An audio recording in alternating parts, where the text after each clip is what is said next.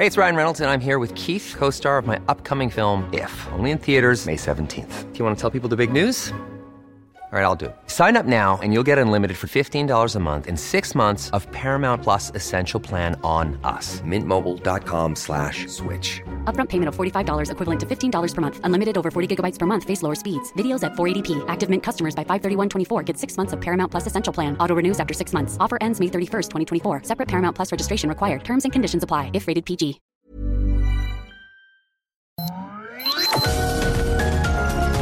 Heraldo Media Group presenta Sergio Sarmiento y Lupita Juárez. Información veraz y oportuna con un toque personal y humano. Por El Heraldo Radio, donde la H suena y ahora también se escucha.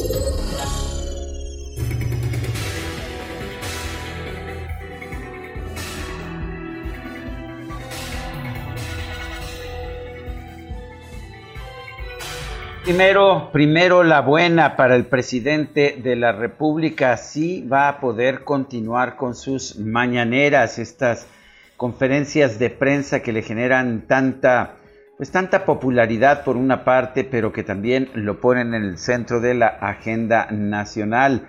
La mala es que el Tribunal Electoral del Poder Judicial de la Federación aprobó ayer una serie de criterios según los cuales los servidores públicos, y esto incluye no solamente al presidente de la República, sino a los gobernadores, sí podrán dar conferencias de prensa, pero absteniéndose de difundir propaganda gubernamental o información que incida en las preferencias electorales. Lo que señalan los criterios es lo siguiente, en cualquier momento de las conferencias, incluido el periodo de preguntas y respuestas, los funcionarios públicos deberán abstenerse de difundir logros de gobierno, obra pública e incluso emitir información dirigida a incidir en las preferencias electorales de los ciudadanos, de la ciudadanía, como la de valorar positivamente a algún gobierno. Los magistrados señalaron que las conferencias de prensa son un ejercicio de gobierno novedoso que incluye temas de interés general y que es difícil considerar que todo lo dicho ahí constituye propaganda gubernamental. Sin embargo, sí señalaron que la propaganda eh, incluye la difusión a través de distintos medios de acciones, obra pública o logros y programas de gobierno con el fin de generar una respuesta favorable de los ciudadanos. Bueno, tal y como están estos criterios, estas reglas, me parece pues que vamos a ver muchos pleitos, sí a las conferencias, pero no hables bien de tu gobierno. Son las 7 de la mañana con dos minutos.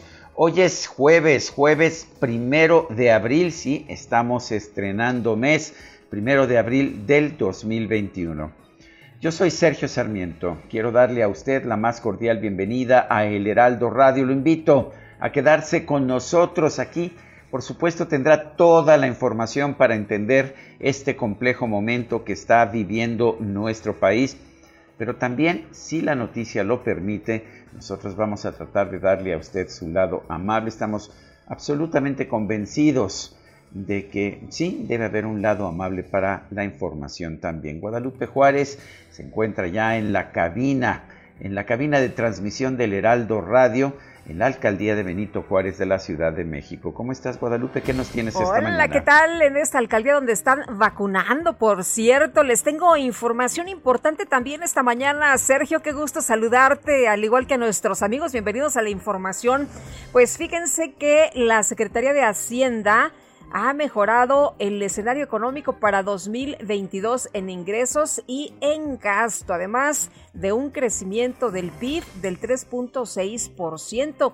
Fíjense, para 2021 esperan que la economía llegue a 5.3% por arriba del 4.6 previsto, según precriterios generales de política económica 2022 que por cierto se dieron a conocer eh, el día de ayer se entregaron a la Cámara de Diputados. Destaca, por ejemplo, el rubro de la pensión para el bienestar de los adultos mayores, que busca aumentar 76.9% al pasar de 135.622 millones de pesos en 2021 a 240 mil millones en la previsión del presupuesto de 2022. Ya saben ustedes que pues este gobierno ha tratado de dar recursos a los adultos mayores y bueno, también quien se lleva un buen recurso es el tren Maya el gasto pasará de 36.288 millones de pesos este año a 48.988 millones de pesos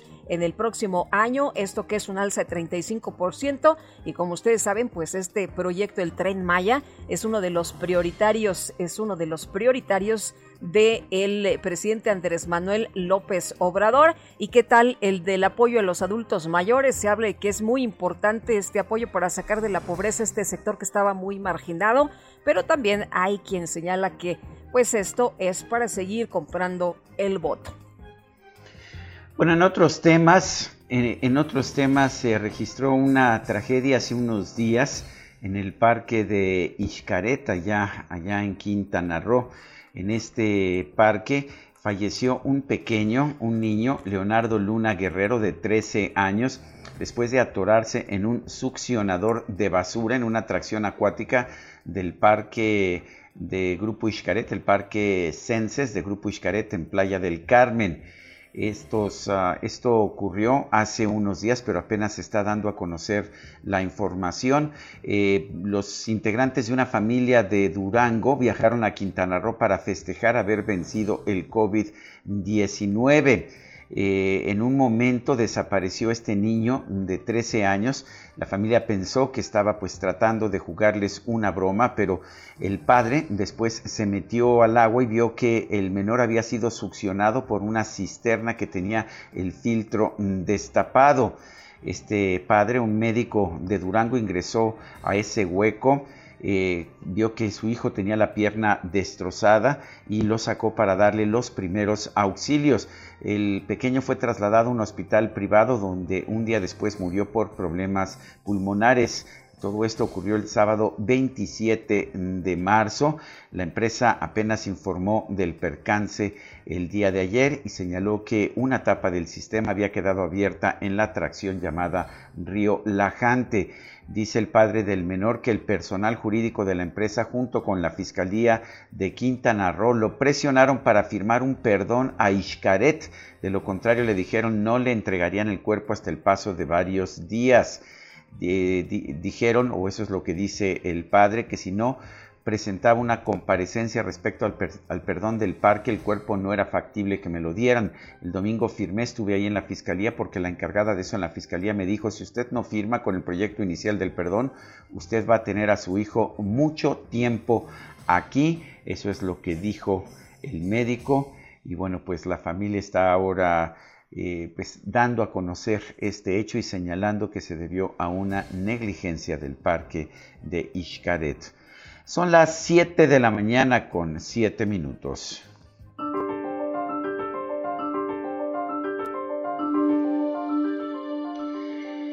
Los presidentes mexicanos son dictadores constitucionales, no caudillos. Octavio Paz.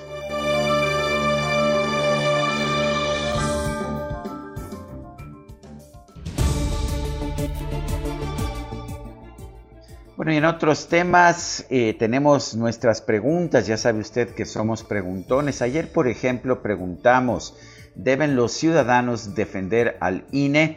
Nos dijo que no, son gatilleros 2.7% de quienes respondieron. Sí es indispensable 94.7%.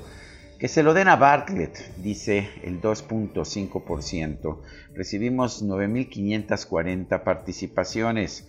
Y esta mañana ya coloqué en mi cuenta personal de Twitter, arroba Sergio Sarmiento, la siguiente pregunta. Con lo que ya sabe de las vacunas, ¿está dispuesto a vacunarse o ya se vacunó? Nos dice, nos dice que sí, el 82% de quienes responden prefiero no, 8.9%, sigue siendo alta esta respuesta de no, no sé todavía 9%. En 48 minutos hemos recibido 1.320 votos.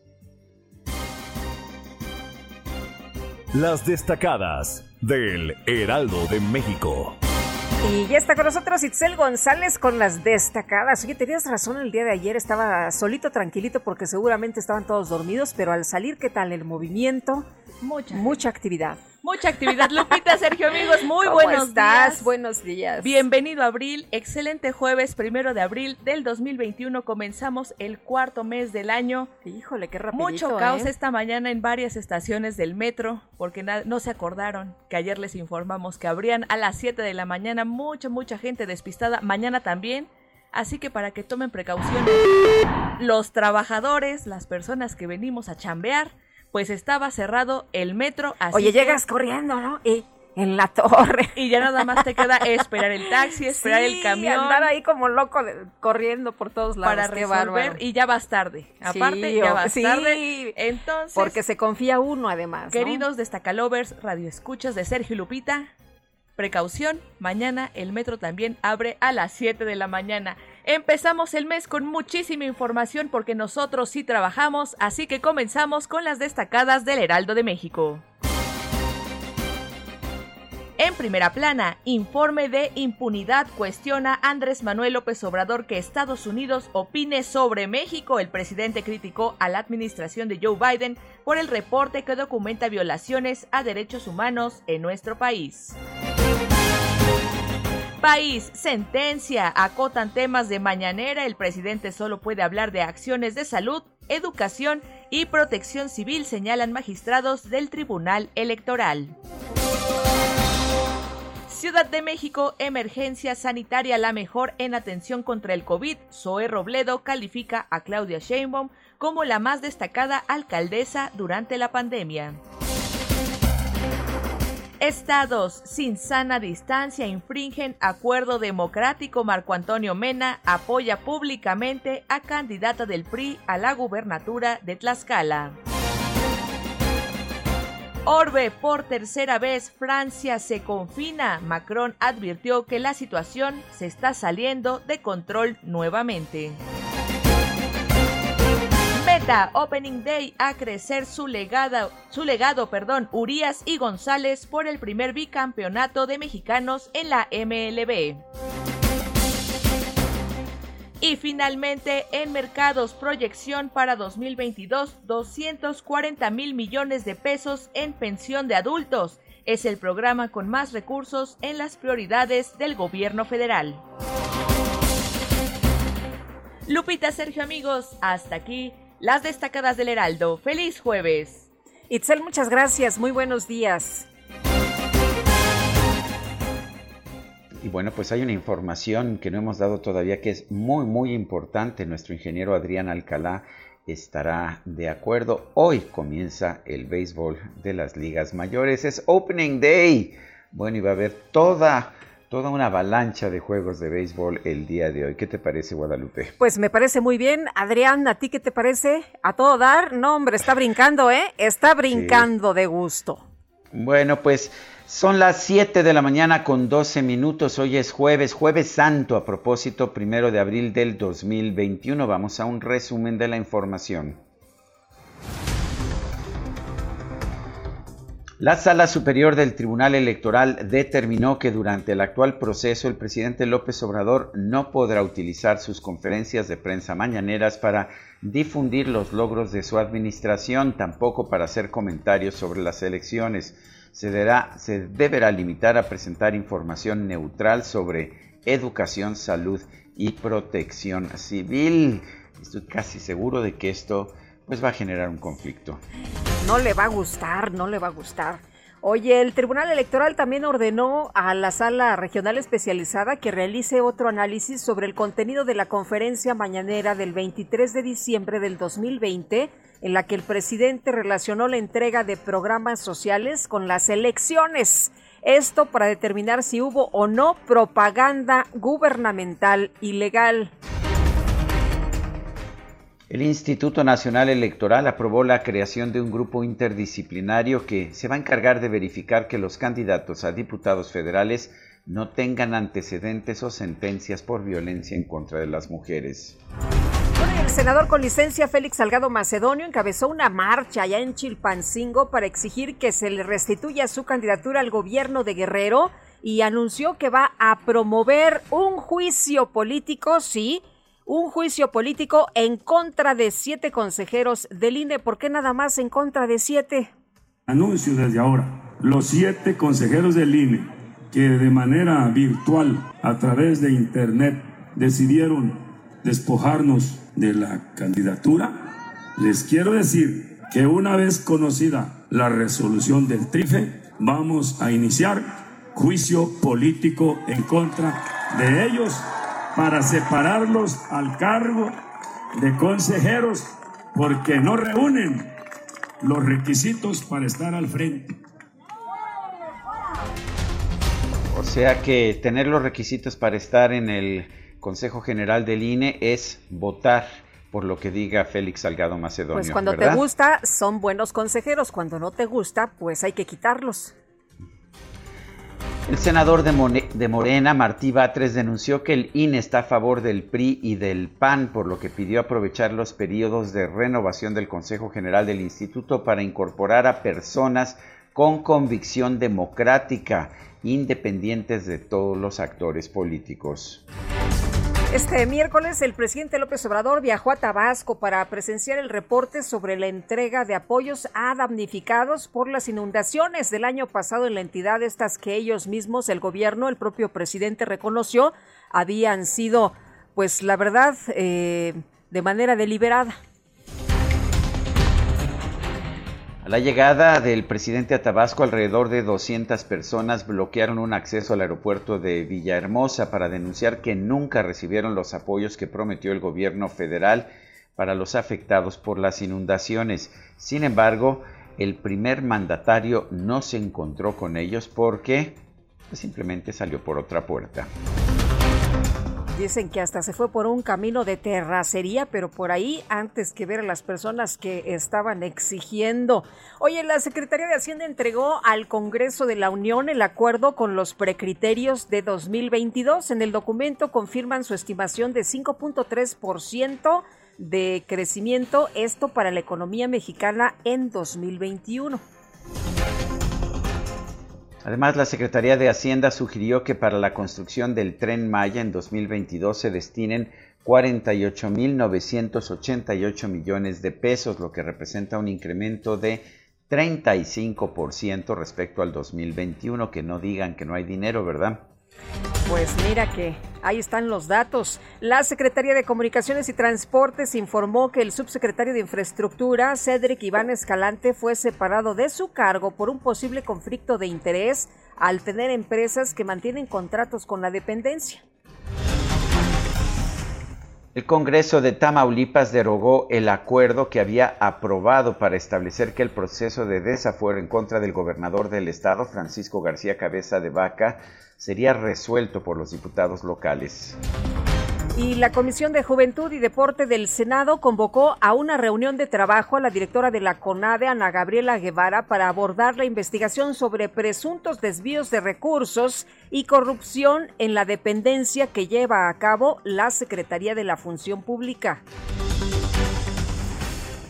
La mayoría de Morena y sus aliados en la Comisión de Energía de la Cámara de Diputados rechazaron realizar un parlamento abierto para discutir la iniciativa de reforma a la ley de hidrocarburos.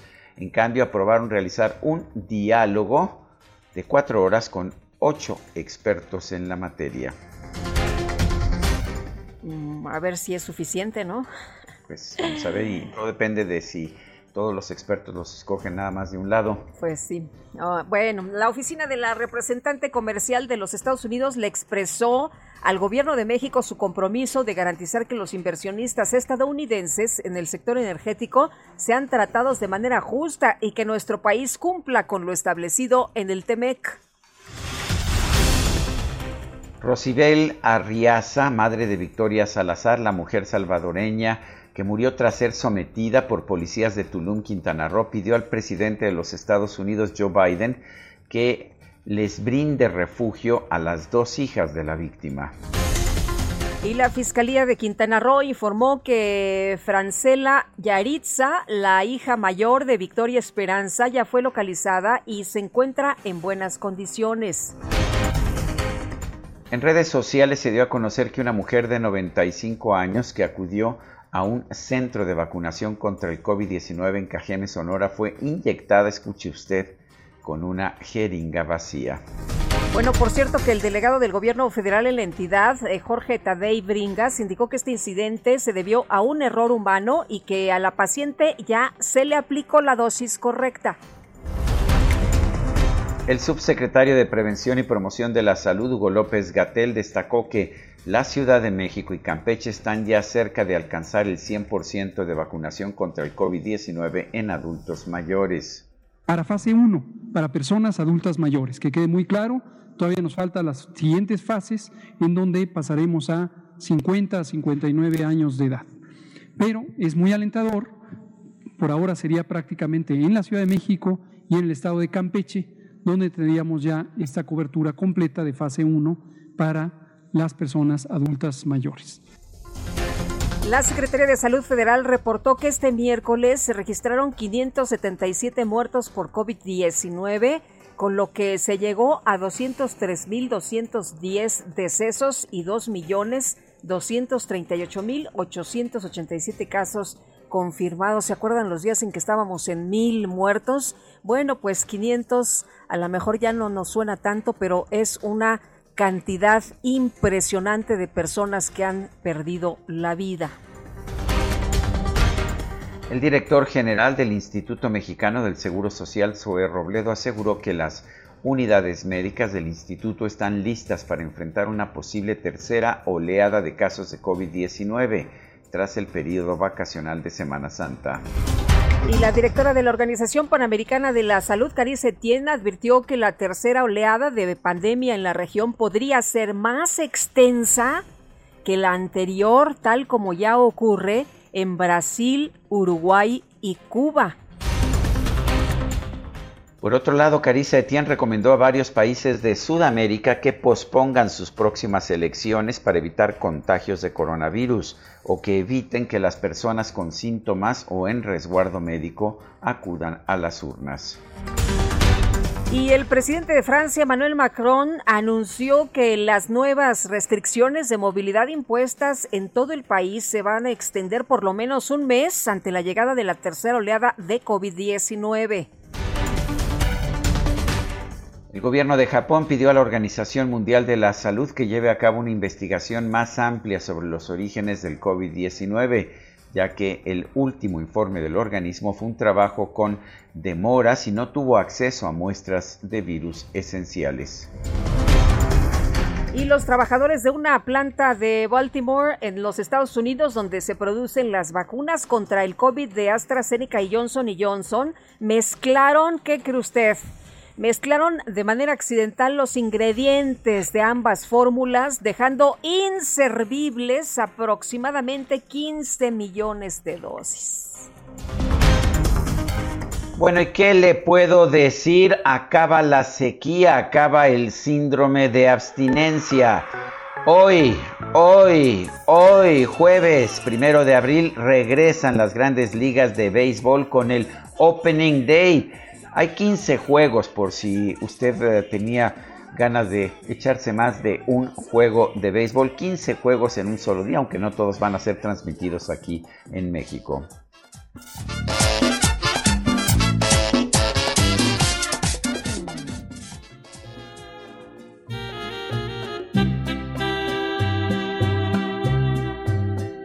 Rata inmunda, animal rastrero escoria de la vida, adefesio mal hecho. Ay, Guadalupe, ya hasta me estoy acostumbrando, ya hasta le agarré cariño a estas palabras de mi queridísima Francisca Viveros Barradas, Paquita la del barrio. Ya le extraño, ¿eh? Ya extraño entrevistarla. Sí, hace mucho que no hablamos con ella y pues hace mucho que no la escuchamos, pero ¿te parece que festejemos su cumple, en realidad cumple mañana, pero como mañana es Viernes Santo, este, optamos porque la música es más adecuada para este jueves primero de abril. ¿Qué opinas? Pues aquí dicen que ya les dio sed de la mala. ¿Sed de la mala? ¿Que hay sed ¿O de, la, buena? Ah, no, de la buena. ah, sed de la buena. Bueno, vamos a estar escuchando a Paquita, la del barrio, esta mañana. Y ya sabe usted, Guadalupe Juárez y Sergio Sarmiento estamos aquí en el Heraldo Radio y no importa que sea jueves santo y que todo el mundo esté pues de vacaciones, nosotros aquí estamos trabajando y sabe por qué, porque nos gusta y porque hay mucha información. Quédese con nosotros. Y matas. Alimaña, culebra ponzoñosa, desecho de la vida te odio y te desprecio. Rata de dos patas, te estoy hablando a ti. Porque un bicho rastrero, aún siendo el más maldito.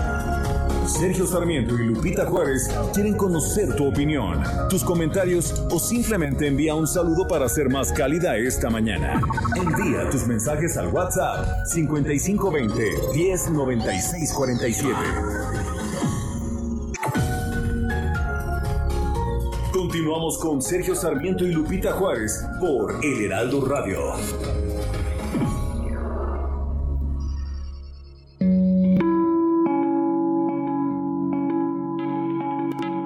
Este primero de abril celebramos el cumpleaños número 92 del famoso escritor checo, nacionalizado francés, Milán Kundera, autor de grandes títulos como La insoportable levedad del ser y La inmortalidad, entre muchas otras.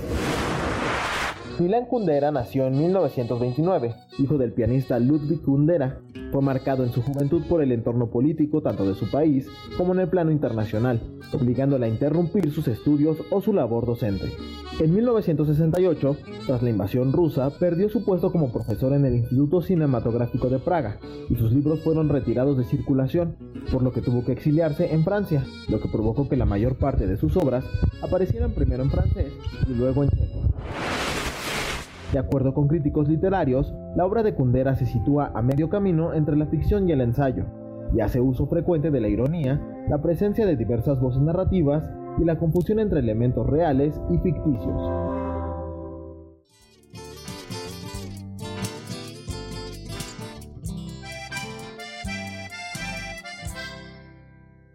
Tú que me dejabas, yo que te esperaba, yo que tontamente siempre te era fiel. Desgraciadamente, hoy fue diferente. Me topé con alguien, creo que sin querer. Tres veces te engañé, tres veces te engañé, tres veces te engañé. Pues ni modo. La primera por coraje, la segunda por capricho, la tercera por placer.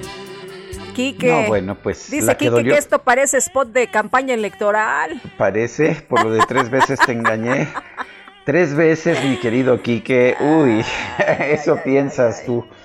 Bueno, pero la tercera fue por placer. Esa fue la que dolió, ¿eh? La, la de coraje y la de capricho, esas no tanto, ¿eh? Ay, oye, pero fue casi sin querer, ¿eh? Ah, casi. Ah, casi bueno. sin querer. Bueno, pues estamos escuchando a Paquita, la del barrio, mañana, mañana cumple años, esta gran intérprete de la música, de la música mexicana, Paquita, la del barrio, que nació en Alto Lucero, Veracruz, el 2 de abril de 1947. Va a estar cumpliendo 74, ¿verdad? Oye, yo una vez, sí, una vez fui a, a verla ya a su restaurante, Ujú. hace ya varios años, en la colonia Guerrero. Se ponía muy bueno, ¿eh? Se ponía Sí. muy bueno, sí. Tenemos mensajes de nuestro público, Guadalupe, vamos. Pues sí, tenemos muchos mensajes y agradecemos que nos escriban y nos compartan sus puntos de vista. Oye, dice Francisco 1955, ¿qué saben de los libros de texto gratuito? ¿Qué se le ocurrió a la 4T? No, pues que lo hagan los maestros, ¿no? convocaron allá un grupo de maestros. Eh, estaremos platicando el tema un poquito más adelante. Y bueno, pues eh, no quisieron pagarle a los ilustradores, les querían pagar el día de ayer eh, un, libro y, y qué más, una constancia, ¿verdad? Nada más, imagínate, pues no se vale, no se vale y entonces como pues el dinero es para otras cosas, hay que convocar a los profesores de último momento para que pues diseñen el contenido de los, de los libros de texto gratuito. Nos dice Rodolfo Contreras desde Querétaro, Productivo Jueves, bienvenido, Abril, Dogmas y Demagogia, Pilares de la Cuarta Trituración. Ándale. Oye, Almaro Sarjona dice eh, desde Coyoacán, nos está llamando, eh, bueno, nos está escribiendo esta mañana y dice, ojalá se den cuenta de la sarta de mentiras que dijo en el informe el presidente y lo demos de baja en las próximas votaciones. Es nuestra única oportunidad. Son las 7 de la mañana con 34 minutos. Este miércoles la Secretaría de Hacienda y Crédito Público informó en su documento de precriterios económicos que el Producto Interno Bruto de México pues va a crecer 5.3% en este 2021. Eh, con anterioridad en los criterios generales para este, para este año, para este 2021, eh, la Secretaría de Hacienda había previsto 4.6%, ahora está subiendo esta cantidad a 5.3%. En la línea telefónica el doctor Raimundo Tenorio Aguilar, profesor emérito del TEC de Monterrey. Profesor Tenorio, ¿cómo está usted? Buenos días. Muy buenos días, mi querido Sergio, mi querida Lupita, como siempre un fuerte abrazo para usted. Gracias, doctor, qué gusto saludarlo. A ver, cuéntenos, eh, he, visto muchas... Ah, pues muchas reacciones, particularmente en redes sociales, sobre este incremento del pronóstico de crecimiento, aunque hay quien dice que un rebote es natural después de una caída tan fuerte como la que tuvimos el año pasado. ¿Qué nos puede decir? Bueno, efectivamente, después de una caída tan fuerte de eh, menos 8.3% en el año 2020, más el menos eh, 0.1% que ya traíamos en el año 2019, eh, hace que cualquier recuperación sea positiva, es decir, desde uno, dos, tres, cualquier recuperación es positiva. Pero para regresar al nivel previo donde estabas en la orilla de la alberca y no caerte al fondo de ella, bueno, pues tendríamos que crecer cuando menos al 9%. Es decir, no es volver a crecer al 8 porque la base absoluta es diferente.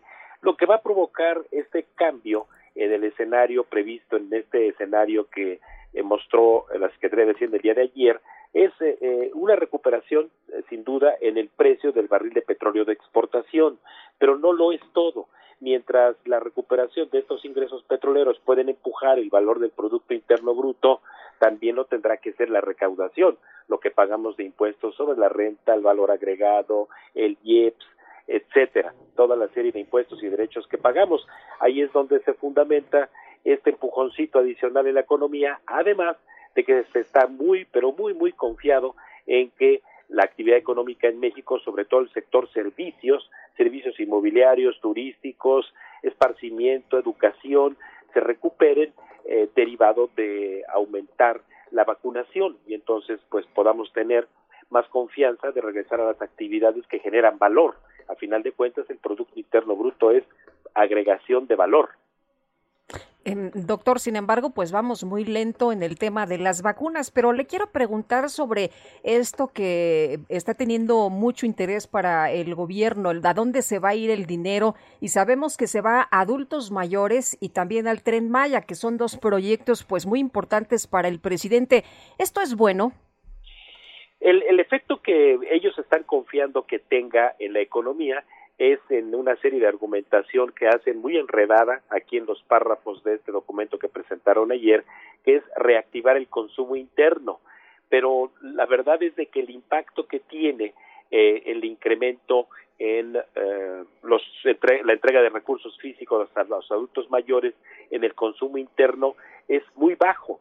Tienen más, más impacto las remesas, por ejemplo, que eh, la el subsidio, la entrega de dinero que se da a los adultos mayores.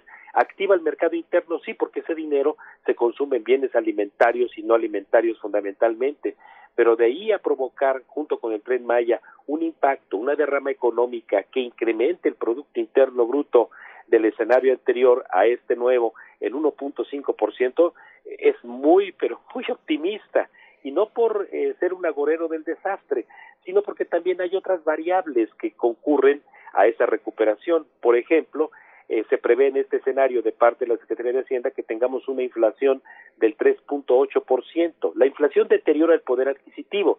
Entonces, si se deteriora tu poder adquisitivo, lo que compras va disminuyendo en cantidad porque tu salario es la tortuga y los precios son la liebre. Ellos prevén una inflación del 3.8% cuando ya ahorita en el primer trimestre llevamos 2.1 acumulado terminaríamos el año con 5%, es decir, un deterioro en el consumo de esas entregas que se están haciendo a los autos mayores y de ese tren Maya, un deterioro del 5% por la pérdida del valor del dinero en el tiempo, pues también deteriora la actividad económica. Eh, doctor, ¿habría que modificar algo en la política económica? Definitivamente lo que hay que modificar es el conservadurismo fiscal de este gobierno. Como ustedes saben, ya se está trabajando, según esto, en un grupo eh, eh, liderado por Morena para que después de las elecciones se presente una reforma fiscal. Eh, una reforma fiscal tiene que hablarse también de una nueva política hacendaria fiscal nacional, es decir, esta revisión del llamado pacto federal, en el que, como ustedes saben, el año pasado hubo bastantes diferencias entre gobernadores y el, la presidencia. Entonces, para que pueda haber una diferencia importante, se requiere entrarle de raíz a los agujeros que tienen nuestras leyes fiscales, exenciones, tasa cero, devoluciones, eh, y bueno, pues lo que ellos pretenden es simplemente darle una escaneada ahí a los, sobre todo a los mayores ingresos y continuar con los mismos de siempre que sigamos contribuyendo. Doctor, entonces usted ve que, eh, que la inflación va a ser un problema en el futuro, en los próximos meses. No, no va a ser un problema en razón de que, pues, eh, obviamente no estamos hablando de una inflación de dos dígitos. Llegar al 10% sí, ya sería muy, muy peligroso. Pero hablar de una inflación del 5% eh, y manteniendo los salarios sin movimiento por un año, recuérdese que los salarios se ajustan cuando menos cada año, la inflación se va comiendo el poder adquisitivo, pero también empuja las tasas de interés. Entonces el Banco de México, por ejemplo, con la decisión que tomó la semana pasada de mantener eh, sin movimiento su tasa de interés, pues ahí la va a mantener, pero incluso podríamos eh, no ver un abaratamiento del crédito. Y eso es en lo que el Banco de México confía al tener esa tasa de interés en 4%, de que haya un abaratamiento del crédito bancario. Pero los bancos ya no van a bajar tasas, ¿eh? Y entonces esto debilita también el complemento que representa el crédito para el consumo. ¿Por qué? Porque la inflación tiene ya una expectativa muy, muy, muy probable de que llegue al 5% este año. Bueno, entonces el gran riesgo es la, es la inflación y quizás un crecimiento que, que, no va a ser, no nos va a llevar, como decía el presidente en su enésimo informe de gobierno, al nivel que teníamos antes de la pandemia, porque ni siquiera el 5.3% puede lograr eso. No, no, además, bueno, sí nos va a llevar el crecimiento a nivel previo a la pandemia pronto, pero el nivel previo a la pandemia era la recesión. Así que, perdón, pero seguimos en recesión económica. Regresar al nivel previo a la pandemia es regresar a la recesión. Necesitamos algo más que eso. Bueno, pues yo quiero agradecerle, doctor Raimundo Tenorio, Tenorio Aguilar, profesor emérito del TEC de Monterrey, el haber conversado con nosotros esta mañana. Al contrario, como siempre, me da mucho gusto. Les envío un fuerte abrazo y hasta la próxima. Gracias, doctor. Muy buenos días. Ay, hasta luego. Y ayer, Francela Esperanza, hija de Victoria Esperanza, esta mujer eh, asesinada por policías en Tulum, apareció en las instalaciones del Ministerio Público luego de haberla reportado como desaparecida. Eh, ¿Cómo van las investigaciones en el caso de Victoria? Está en la línea telefónica y le agradecemos al fiscal general del estado de Quintana Roo, Oscar Montes de Oca, que platique con nosotros esta mañana. Señor fiscal, gracias. Muy buenos días. Buenos días, Lupita y Sergio, a sus órdenes. Eh, gracias, eh, señor fiscal. Cuéntenos, Cuéntanos de la situación de esta, de esta mujer de Victoria Esperanza y sobre todo la situación de las niñas. Eh, ha aparecido esta niña eh, y ha sido detenido la expareja de, de Victoria Esperanza. ¿Cuáles son los cargos por los que ha sido detenido? Bien, bueno, mira, dentro del proceso de investigación eh, que eh, respecto a los hechos que todos conocemos y que se vieron en los videos con este este abuso de la, de la fuerza por parte de los policías hacia Victoria, eh, encontramos que una de sus hijas eh, había sido víctima también de abuso por parte del padrastro. Eh, esta información la compartimos con las autoridades diplomáticas de la República de Salvador, al igual que eh, estuvimos en todo momento acompañados de la, de las, de la personal de la Secretaría de Relaciones Exteriores de, México eh, formamos ahí intercambios de, un grupo de intercambio de información y de seguimiento al asunto por lo delicado que, que representa este lamentable caso. Eh, se detecta esta conducta en contra de la víctima eh, menor de edad. Eh, procedemos a la búsqueda y a la integración del expediente, pues los hechos fueron denunciados el 11 de marzo por parte del de, de, asesor jurídico del Sistema Integral para la Familia del Estado de Quintana Roo. Le dimos seguimiento y por fin se llevó a cabo la captura del padrastro de, de, esta menor de edad, quien desde el 11 de marzo se encuentra en, en el DIP. También estábamos en el seguimiento y en la búsqueda de la otra menor de edad de 16 años, la cual el día de ayer se presentó voluntariamente en la agencia del Ministerio Público de Tulum y en estos momentos ya está personal especializado darle la contención, la atención y el seguimiento a su caso. Y ah, también te comento que ayer en la noche recibimos a la familia, eh, eh, un hermano de Victoria, a la mamá de Victoria, quienes ya se encuentran aquí en el Estado de México, en, perdón, en el Estado de Quintana Roo, y vamos a eh, eh, continuar platicando con ellos y explicarles, por supuesto, el procedimiento. Ellos han estado acompañados en todo momento de representantes del Consulado de, de, la República de El Salvador, con quienes, reitero, tuvimos comunicación desde el primer momento que tuvimos noticia de este lamentable hecho.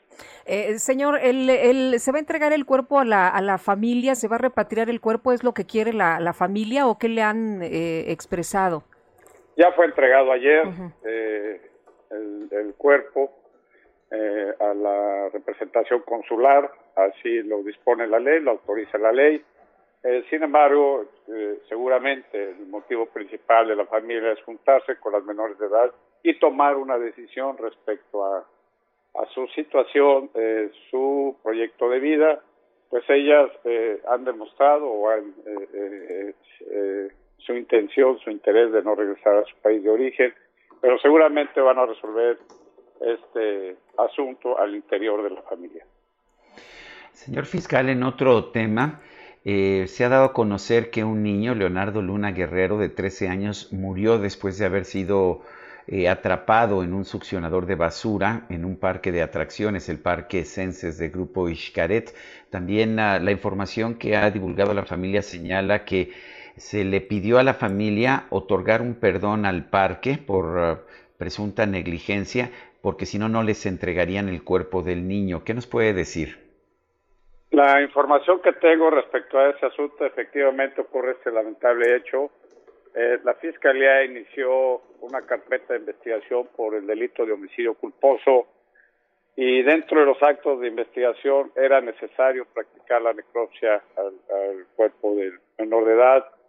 Sin embargo, eh, eh, entendemos el dolor de la familia, su desesperación por querer llevarlo de inmediato a su lugar de origen eh, se le explicó al papá, reitero, esto es lo que me reporta el personal, no, en un momento ya lo estoy buscando para platicar con él, eh, la necesidad de llevar a cabo ese acto de investigación.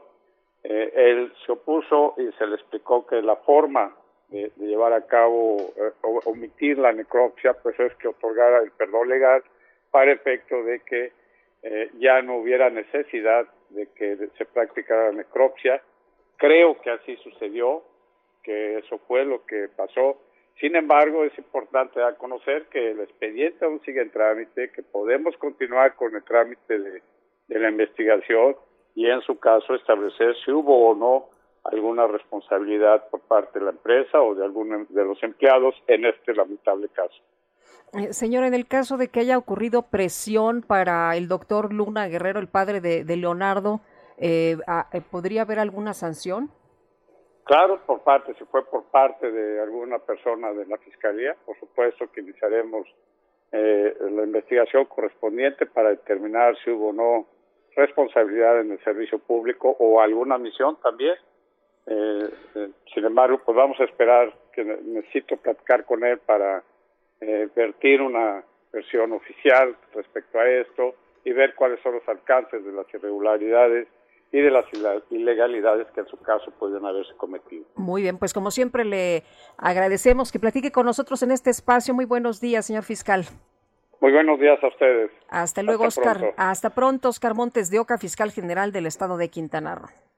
En otros temas, la madre de la ciudadana salvadoreña Victoria Salazar, que murió tras ser sometida por policías en Quintana Roo, pidió al presidente de los Estados Unidos, Joe Biden, que le tienda la mano, que dé refugio a sus dos nietas, que son hijas de la víctima. Se trata de Rosibel Arriaza, quien ah, pues, se disponía este miércoles a viajar a México para ver el cuerpo de su hija y reencontrarse con sus nietas. Voy con la esperanza de ver a mis nietas, consolarlas, aunque tengo la angustia de que una de las niñas está desaparecida y espero que pueda aparecer pronto, es lo que dijo en una entrevista telefónica con la AFP, la, agencia de noticias, antes de tomar un vuelo hacia México. Bueno, y, la confirmación, lo que nos acaba de decir el eh, fiscal del estado de Quintana Roo es que ya las dos niñas aparecieron, eh, que se presentó eh, una de, las jóvenes, ya 16 años que estaba siendo buscada, ya se presentó ante la fiscalía de manera voluntaria. Bueno, y por otra parte, por otra parte, pues ya sepultaron en Guatemala a este migrante que murió en un retén aquí en México, en un retén militar en Chiapas. Los familiares y amigos pidieron justicia para Elvin, quien recibió dos disparos de un soldado en este retén. De acuerdo con la información, pues lo que están eh, pidiendo es que haya justicia, decidieron sacar el ataúd, las personas que estuvieron acompañándolo lo llevaron en hombros y bueno, pues la música, la música acompañó al cortejo fúnebre y pues así se despidió a Elvin, este migrante guatemalteco. Son las 7 de la mañana, 7 de la mañana con 51 minutos. Eh, ayer la Bolsa Mexicana de Valores tuvo una baja, una baja importante de 1.09%, pero de todas formas cerró el mes de marzo con un incremento superior al 5%, uno de los, uno de los más rápidos de los últimos tiempos. Y bueno, vale la pena señalar que las bolsas allá en los Estados Unidos han alcanzado máximos históricos en marzo, sobre todo como por consecuencia del hecho de que el gobierno de los Estados Unidos está aplicando una serie de programas eh, muy expansivos, una serie de programas con un gasto gubernamental enorme. El peso mexicano ayer cerró el mes de marzo con una cotización de 20.90 por dólar, 20.90 pesos por dólar en ventanillas bancarias. Esta mañana está mejorando la cotización del peso, se ubica en 20.3354 en el mercado al mayoreo, baja la cotización del dólar, baja el precio del dólar en 0.48%. Son las 7.52, vámonos al clima. El pronóstico. Alex Ramírez, meteorólogo del Servicio Meteorológico Nacional de Conagua, cuéntanos cómo nos va a tratar el clima en las próximas horas. ¿Qué tal? Muy buenos días, Sergio Lupita.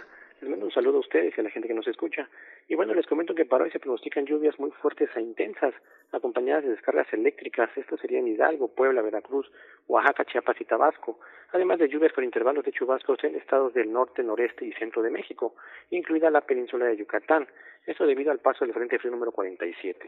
Asimismo, la masa de aire que impulsa ese sistema ocasionará un descenso en las temperaturas en el norte, noreste, oriente y centro del territorio nacional, además de generar evento de norte con rachas de 90 a 110 kilómetros sobre hora en el istmo y golfo de Tehuantepec, con rachas de 80 a 100 en costas de Tamaulipas y Veracruz y con rachas de 60 a 70 en costas de Tabasco, Campeche y Yucatán. Y bueno, asimismo eh, se prevén también fuertes rachas de viento con posibles torbaneras en estados del norte, noreste y centro del país. Y bueno, en contraste, eh, una circulación anticiclónica en niveles medios de la atmósfera mantendrá la onda de calor en el noroeste, occidente y sur del país, con temperaturas máximas de 40 a 45 grados en Sinaloa, Nayarit, Jalisco, Michoacán, Guerrero y Oaxaca. Y bueno, para la Ciudad de México se prevé cielo medio nublado, con bruma durante el día. El ambiente será fresco durante la mañana y cálido por la tarde, con lluvias aisladas en la Ciudad de México. El viento será del noreste de 15 a 30 con rachas de 60 a 70 y posible formación de tolvaneras. Asimismo se pronostica una temperatura máxima que estará oscilando entre los 22 a 24 grados centígrados y la mínima para mañana será de 9 a 11 grados centígrados. Ese es el pronóstico para el día de hoy. Alex, muchas gracias. Hasta luego. Buen fin de semana. Son las 7 con 54 minutos. ¿Por qué no nos manda sus opiniones, sus comentarios, incluso sus saludos? Lo puede hacer por mensaje de voz o mensaje de texto a nuestro número de WhatsApp 55 20 10 96 47. Repito, 55 20 10 96 47. Regresamos. Tres veces te engañé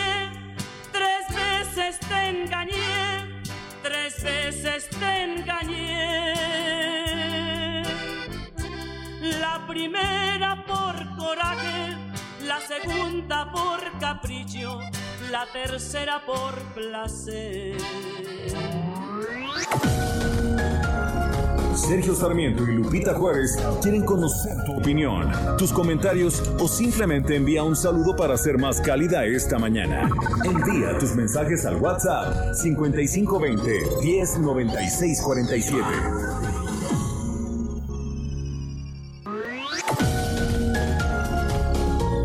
Continuamos con Sergio Sarmiento y Lupita Juárez por El Heraldo Radio.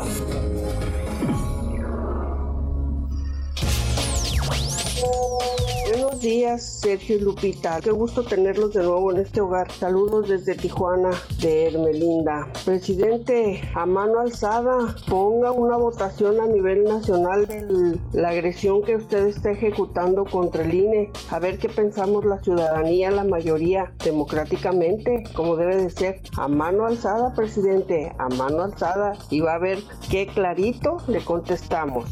Ya estuvo bueno.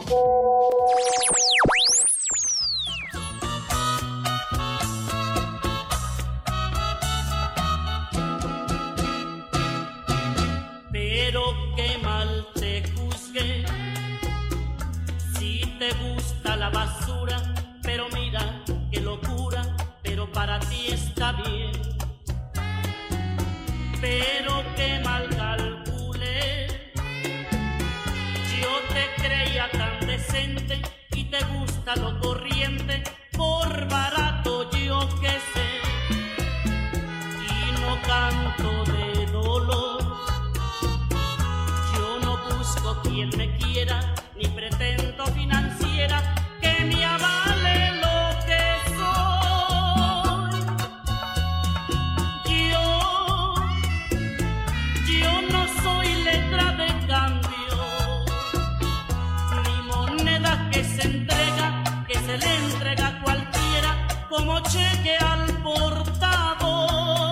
Pues claramente Paquita, la del barrio, quien mañana cumple 74 años, no es cheque al portador Guadalupe. Y ya ves como le dice a este señor, tú que te veías tan decente, resultó que no.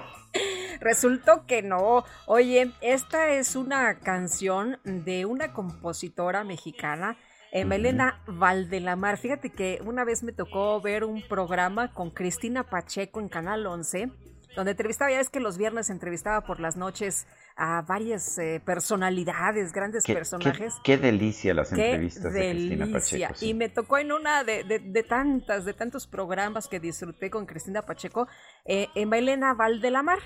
Y, y no sabes, ojalá que pudieran conseguir nuestros amigos este programa, vale mucho la pena. pues a, a, ver si, a ver si por ahí lo, lo encuentran. Y un abrazo a Cristina Pacheco.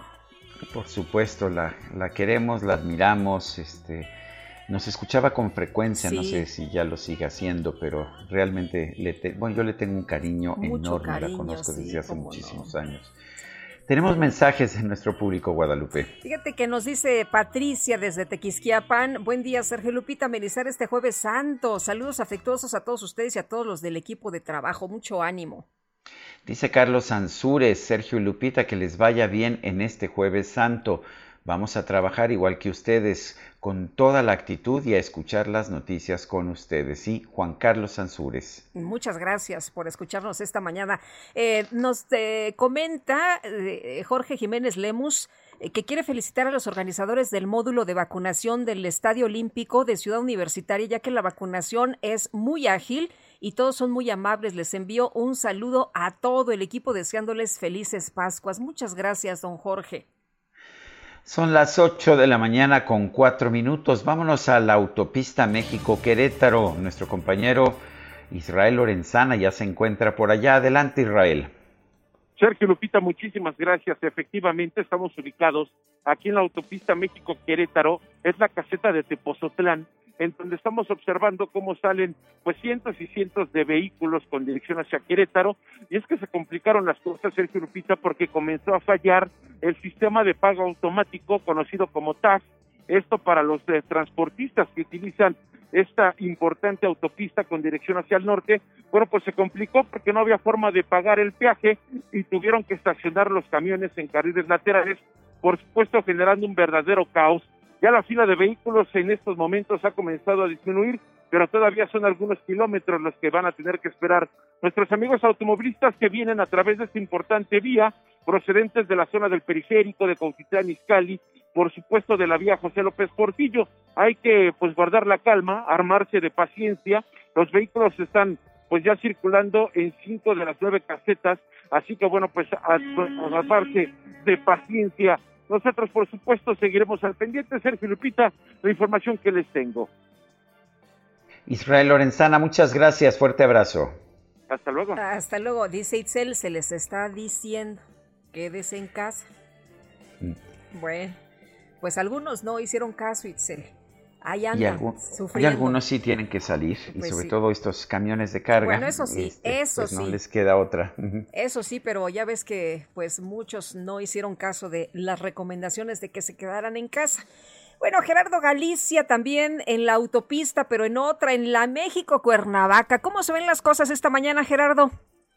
En este perímetro, Sergio Lupita, son varios cientos los que no están siguiendo las recomendaciones de quedarse en casa. A pesar de la pandemia, muchísimas personas han decidido salir a vacacionar y están utilizando esta autopista, la México-Cuernavaca, para poder utilizar y llegar a sus destinos, para poder llegar a sus destinos. En estos momentos la tenemos completamente saturada, prácticamente desde el viaducto Tlalpan, desde la zona de Tlalpan, Avenida de los Insurgentes, ya comienza a saturarse y una vez que ingresan a la autopista van a encontrarse con un avance completamente a vuelta de rueda. Ya en la caseta de cobro tenemos por lo menos 12 garitas y completamente abiertas, pero sencillamente no se dan abasto, ya está completamente saturada la autopista, tenemos operativo por parte de la Guardia Nacional, División Caminos y Puentes y también están apoyando elementos de la Policía de Tránsito, de la Secretaría de Seguridad Ciudadana Aún así, el avance sigue siendo completamente a vuelta de rueda. Si necesitan salir a carretera o si han decidido utilizar la autopista La México-Cuernavaca, van a tardar por lo menos unos 40 minutos en poder llegar hasta este punto, así que habrá que tomarlo en cuenta y salir con algunos minutos de anticipación. Y si nuestros amigos eh, van a salir también a carretera, hay que checar su vehículo para evitar cualquier tipo de incidente. Por lo pronto, es el reporte, están saliendo 100 vehículos por minuto, ingresan a la capital tan solo 20. Y de momento, Sergio Lupita, la información. Gracias, Gerardo. Excelente día. Hasta luego. 100 vehículos por minuto, dijo. Sí, ¿verdad? Qué barbaridad. Así, es. Bueno. Y la tercera ola de contagios del COVID-19 ya está teniendo lugar a escala internacional y lamentablemente la movilidad que ya se registra en aeropuertos, destinos turísticos y en zonas urbanas podría acelerar el número de contagios en nuestro país y en otros lugares del mundo. Mauricio Rodríguez Álvarez es profesor de la Facultad de Medicina de la UNAM y vocero de la Comisión de la Máxima Casa de Estudios para el COVID-19. Don Mauricio Rodríguez, buenos días. Hola, Sergio Lupita, buenos días. ¿Cómo buenos días. Eh, Mauricio, cuéntenos, esta tercera oleada, ¿es, ¿es una tercera oleada o en nuestro país más bien se ha mantenido siempre la primera oleada como nos dijeron con la segunda oleada? Bueno, hemos visto que tuvimos una, sí tuvimos, digamos, ya llevamos dos olas. Eh, no, no, no logramos bajar hasta los niveles casi del inicio, pero sí tenemos claramente ahorita dos olas bien marcadas. La primera como, como hacia junio, julio, que luego ya bajó hacia septiembre, y luego la segunda que subió muy fuerte a partir de noviembre y la vivimos en enero muy fuerte y, y baja y baja y baja, ¿no? Llevamos pues como nueve semanas en las que baja, sigue bajando y pues eso nos tiene ahorita como con cierta tranquilidad local, pero cuando volteamos al mundo vemos pues, en, Estados Unidos ya hay varios estados que están empezando a tener repuntes y en Europa y en Sudamérica, entonces pues todo todo indica que seguramente las nuevas variantes van a provocar terceras olas por varios lados. Eh, Mauricio, estamos esperando que después de las vacaciones de Semana Santa veamos este fenómeno aquí en México. Sí, quizá no tan directamente como, como que ya luego, luego a los 8 o 10 días, porque acuérdense que, que los contagios van ocurriendo, en, en la primera etapa van ocurriendo despacio, entonces seguramente ahorita con esta movilidad que está muy aumentada en estos días, van a ocurrir como, como una primera ronda de contagios que después provocan casos en la comunidad, provocan más contagios y entonces hasta como dentro de dos o tres contagios más vamos a ir ya viendo como el efecto acumulado de la de la ola, ¿no? De la epidemia que está empezando a subir. Pues probablemente dentro de tres semanas empecemos a ver un cambio en la tendencia, eh, tal vez ya va a empezar a, subir el número de contagios, pero también estamos ya con, con muchas herramientas y ya sabemos qué hacer para evitar que avance rápido y que se eh, lleven a cabo esos contagios ¿no? en, la, en la comunidad. Creo que esa es, es una parte del aprendizaje que ya tenemos que poner en práctica. Sergio. Bueno, Apunte, como como consecuencia de, de esta pues de esta Semana Santa. Sí, bueno, podemos podemos esperar un repunte, no probablemente no tan fuerte como el de diciembre y enero, porque las características de la situación son diferentes, ¿no? Tenemos ahorita una condición climatológica distinta, eh, casi que la, la, naturaleza de las convivencias ahorita en las semanas antes es diferente que las de diciembre y hay mucha gente a la que ya le dio y eso también disminuye. imagínense una casa en la que en enero a los cinco integrantes de esa familia les dio, pues lo más eh, probable es que no les vuelva a pegar así fuerte ahorita en caso de que, de que llegue de nuevo. Entonces hay una serie de variantes que, que las podemos considerar y lo de las pruebas rápidas, que creo que sí han sido una herramienta muy útil, porque en cualquier momento alguien que empiece con síntomas se puede ir a hacer una prueba y prácticamente en el mismo momento saber si tiene el virus o no. Y eso sí cambia la situación. Antes nos teníamos que esperar a los PCRs que eran dos días, tres días, cuatro días y mientras tanto ocurrían contagios. Ahorita en las personas con síntomas, ¿eh? en las personas sin síntomas no funcionan las pruebas rápidas. En las de síntomas, eso sí, y ahí sí podemos intervenir rápido.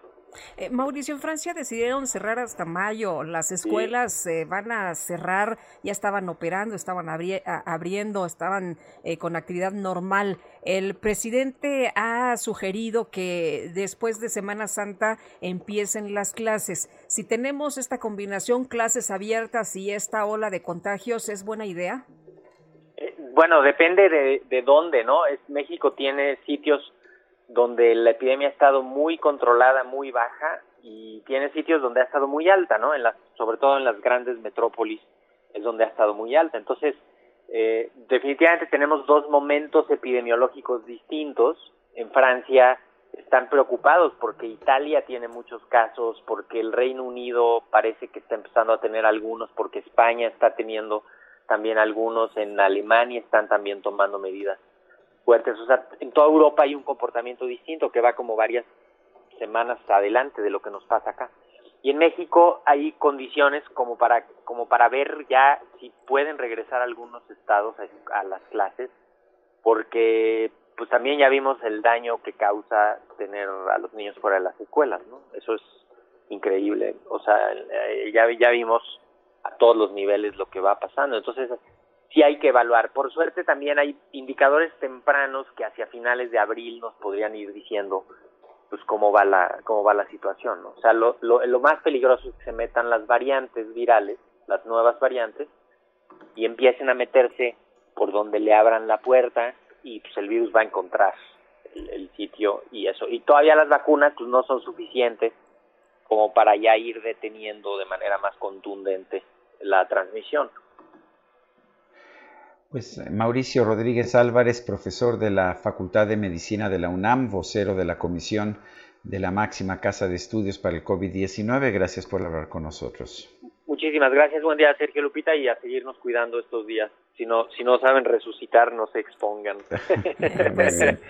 Gracias, Mauricio. Sí, buen día. He estado viendo ese meme, muy buen meme. Si no sabes resucitar, mejor quedes en casa. Quédese en casa. Oye, lo puso también el, el Buki, ¿no? Pues lo, yo lo he visto en muchas versiones, pero es, me parece muy bueno. Pero, pero bueno, pues ahí el del buque llamó mucho la atención. Oye, fíjate que Serendipia obtuvo la base de datos del avance del plan de vacunación contra COVID-19 en cada municipio de México por unidad médica. Pero, ¿qué datos se han encontrado? Vamos a platicar precisamente con Alejandra Padilla, periodista de Serendipia. ¿Qué tal, Alejandra? Muchas gracias por platicar con nosotros. Muy buenos días. Hola Lupita, buenos días. Al contrario, gracias a ustedes. Eh, Alejandra, cuéntenos, eh, ¿qué, ¿cuál es el plan? Hay, un, hay gente que dice, ¿cómo es posible? ¿Hay un plan realmente? Parece que sí hay un plan. ¿Qué es lo que nos dice este plan? Sí, bueno, hay una política nacional de vacunación que publicó la Secretaría de Salud y pues que define las etapas de vacunación que todos conocemos, ¿no? Eh, aquí lo interesante es que aunque la Secretaría de Salud presenta un reporte todos los días de las vacunas aplicadas, en realidad no teníamos una base de datos de estas vacunas, o sea, solamente teníamos las, las diapositivas que presentan en la conferencia. Lo que hicimos en Serendipia fue una solicitud de información para conseguir estos datos y los datos que tenemos ah, abarcan solamente del 24 de diciembre del año pasado al 10 de febrero de este año. En este periodo tenemos solo las vacunas aplicadas al personal de salud, que hasta esa fecha suman 700 mil. Entonces, bueno, como pueden ver, tenemos un gran eh, retraso en los datos pero pues es un avance. O sea, si, si comparamos esto con lo que teníamos antes, pues sí es un avance tener ya una base de datos que podamos explorar. Lo que hemos encontrado hasta ahora es que, por ejemplo, el Hospital General de México es uno de los que más vacunas aplicaron en ese periodo, con 6.632, y también, por ejemplo, hay un hospital eh, militar, el del 24 Batallón de Infantería de, de Marina, que tiene 8.000 vacunas aplicadas en ese periodo. Y eh, también tenemos otra situación porque tenemos 76 mil dosis que no podemos ubicar en un mapa, en el mapa que presentamos, porque no tienen la unidad vacunadora. Solamente nos indican el municipio, pero no exactamente en qué unidad. Eso es en general lo que hemos encontrado en estos datos. Alejandra, muchos de los funcionarios han eh, dicho eh, del número de vacunas que llegan, del número de vacunas que se aplican, y la verdad es que hay un montón de confusión, ¿no? Por ejemplo, el, el canciller dice, llegan tantas vacunas. Después el secretario de Hacienda dice, no, es que ya se han aplicado 13 millones de vacunas. Y después el eh, doctor Hugo López Gatel dice que se han aplicado 7 millones de vacunas. Y ahí es cuando uno dice, bueno, ¿cómo está esto del plan de vacunación? Eh, pues, hay veces que se duda de, de este plan de vacunación si ni siquiera tenemos claro el número de vacunas que se aplican o el número de vacunas que llegan. Sí, es que precisamente por eso, eh, pues es la insistencia de muchas personas de que necesitamos esta base de datos, ¿no? Porque al tener como esta información eh, justo que viene de muchas fuentes, pues no podemos rastrear exactamente cuántas vacunas llegan, cuántas son aplicadas y pues no, no sabemos qué está pasando, ¿no? De acuerdo con su política de vacunación, en esta segunda etapa tendrían que vacunar a 14 millones de personas mayores de 60 años, además del millón cien mil eh, trabajadores de salud. De acuerdo con lo que ellos han presentado, y estos datos los estamos sacando de la conferencia de prensa, llevan 57% del personal de salud, aunque esta etapa terminaba en febrero, y 1.64% de las personas mayores de 60 años. Y esa etapa tiene que concluir en abril. Entonces, eh, pues bueno, esto es lo que podemos decir con la información que presentan en las conferencias. O sea que el, programa de vacunación está retrasado, simple y sencillamente, o no está cubriendo, por ejemplo, en el caso del personal de salud, a todos los que deberían. Exactamente, aunque esa etapa pues ya terminó, todavía no cubre a todos. Y Alejandra, en el caso de los adultos mayores que nos decías, que esta etapa debe terminar ahora sí en abril, nos habían prometido que los 16 millones de adultos mayores, eh, tú, tú, refieres 14 millones, estarían ya vacunados en eh, pues eh, el día de ayer, ¿no? Eh, sí, eso había, eso se había dicho, sí. En el documento que presentó la Secretaría de Salud, eh, la fecha límite es abril, o sea, digamos que todavía tienen todo el mes de abril, pero como les digo, quienes tienen la, el esquema completo, es decir, las dos dosis, es 1.64% de los adultos mayores y quienes han recibido al menos una dosis son 38%. Entonces, pues sí se ve complicado que cubran al 100% en este periodo. Pues muy bien, Alejandra Padilla, periodista de Serendipia. Gracias por hablar con nosotros esta mañana.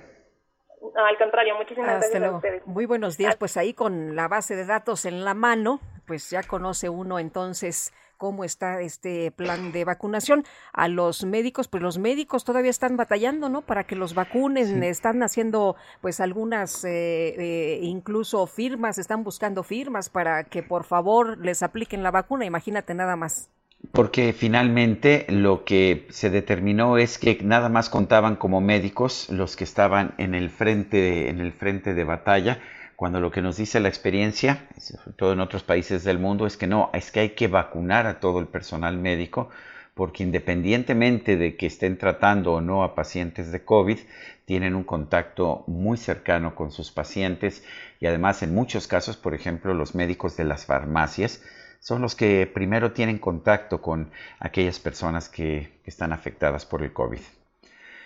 En fin, vamos con, otros temas. Eh, la Ciudad de México está suspendiendo el servicio de los macro kioscos por Semana Santa. Estos son los macro kioscos para las pruebas de COVID. Con motivo de las vacaciones de Semana Santa, que se van a extender hasta el domingo 4 de abril, la Secretaría de Salud de la Ciudad de México dio a conocer que los 40 kioscos a lo largo de la capital no serán instalados ni hoy jueves primero ni el resto ni el resto de esta semana, viernes 2, sábado 3 de abril. La Secretaría de Salud a cargo de Oliva López Arellano confirmó que queda suspendido el servicio de pruebas de COVID en estos kioscos en estos días que las actividades se van a reanudar el próximo lunes 5 de abril. El servicio de pruebas de coronavirus, sin embargo, se va a realizar con normalidad en los centros de salud de la capital.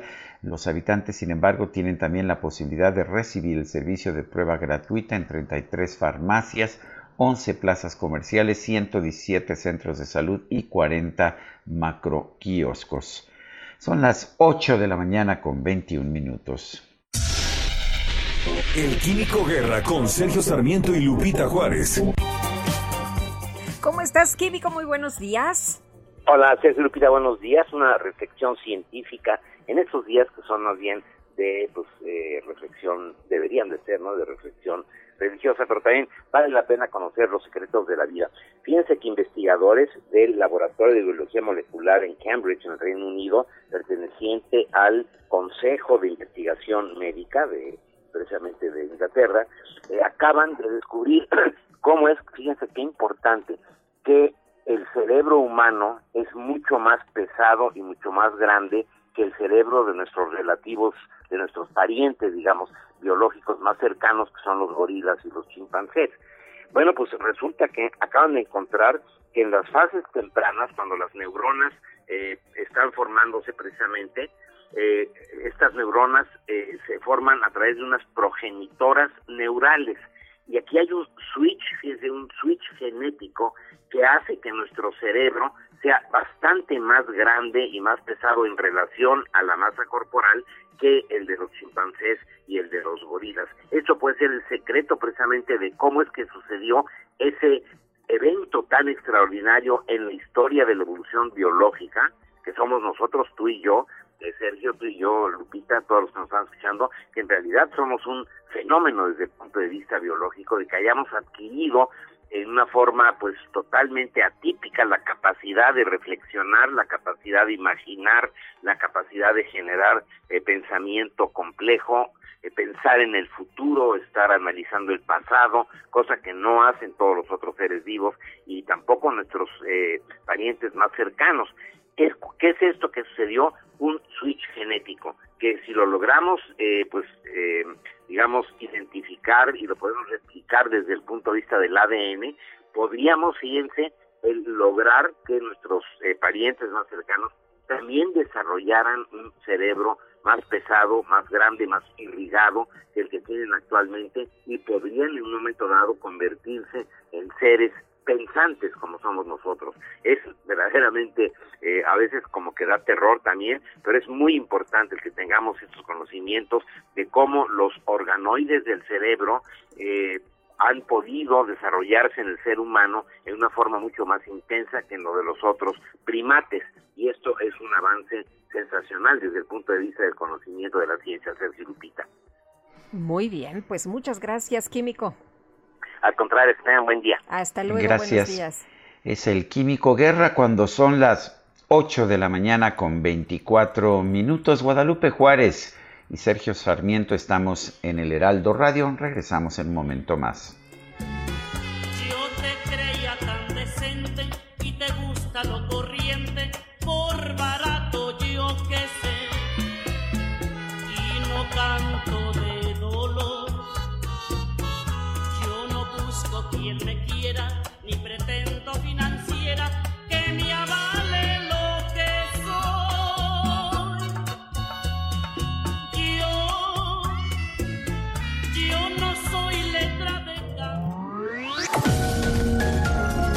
Sergio Sarmiento y Lupita Juárez quieren conocer tu opinión, tus comentarios o simplemente envía un saludo para ser más cálida esta mañana.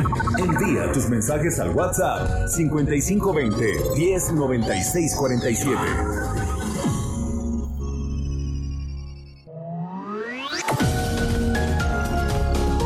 Continuamos con Sergio Sarmiento y Lupita Juárez por El Heraldo Radio. Jaque Mate con Sergio Sarmiento.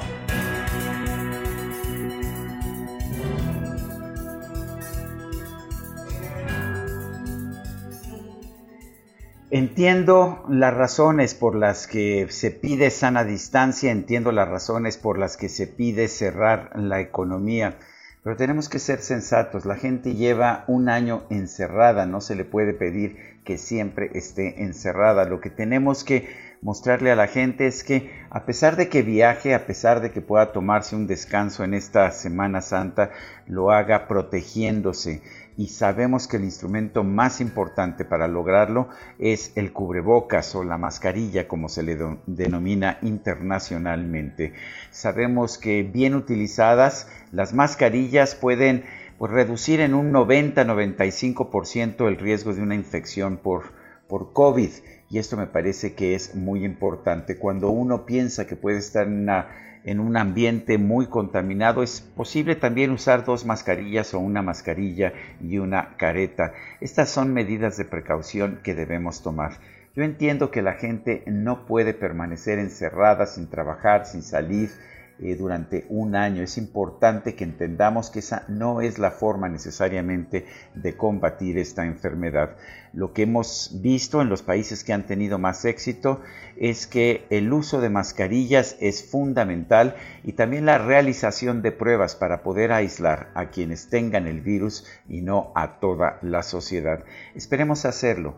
Yo creo que no debemos cuestionar a quienes salen de vacaciones esta Semana Santa, debemos cuestionar a quienes no utilizan mascarillas, incluso en las conferencias de prensa. Yo soy Sergio Sarmiento y lo invito a reflexionar.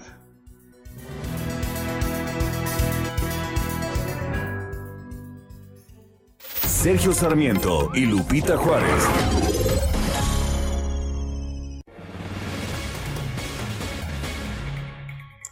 Bueno, y vamos a continuar con un tema también importante porque fíjese usted que la SEP ha convocado por primera vez a maestros de grupo, a jubilados, a becarios para que pues hagan en menos de dos meses los contenidos de los libros de la nueva escuela mexicana, estos que se llevaban nueve meses y que, bueno, pues eran realizados por expertos en cada materia, pedagogía y diseño editorial. Vamos a platicar del tema precisamente con Marco Fernández, él es coordinador del programa Anticorrupción y Educación de México Evalúa. Marco, qué gusto saludarte, buenos días. Hola Lupita, muy buenos días. Eh, gracias Marco por tomar la llamada. Oiga, eh, cuéntenos, Marco, eh, parece que es ah, una forma muy apresurada de actuar, pero además sin, sin un criterio claro. ¿Cómo nada más abrir y decir, pues a ver, mándenme, mándenme contenidos, eh, mándenme portadas, eh, mándenme ilustraciones? parece que no es una forma profesional de actuar. Yo por lo menos que he estado en, en, el negocio de los libros que estuve 20 años, no actúo así. Yo empiezo con un plan maestro, pero no encuentro el plan maestro. ¿Qué, qué han encontrado ustedes? Mira, Sergio, me parece que eh, el escándalo que ahora se ha hecho por lo de los libros de texto, dada la convocatoria que este, se hizo a fotógrafos, a ilustradores, de, precisamente para los libros de textos, en lo que se pretendía que pues contribuyan de manera gratuita, abre una caja de Pandora en términos de la improvisación lamentable con la que la Secretaría de Educación Pública de la actual administración toca el tema educativo. Porque más allá de que es un cuestionable el, pretender que la gente eh, done su trabajo de manera gratuita, el quiz del asunto más preocupante tiene que ver, por un lado, en que los programas de estudio derivados de la reforma educativa aprobada en 2019 no están listos. Y tú no puedes meterte a hacer unos libros de texto si no tienes los programas de la denominada nueva escuela mexicana.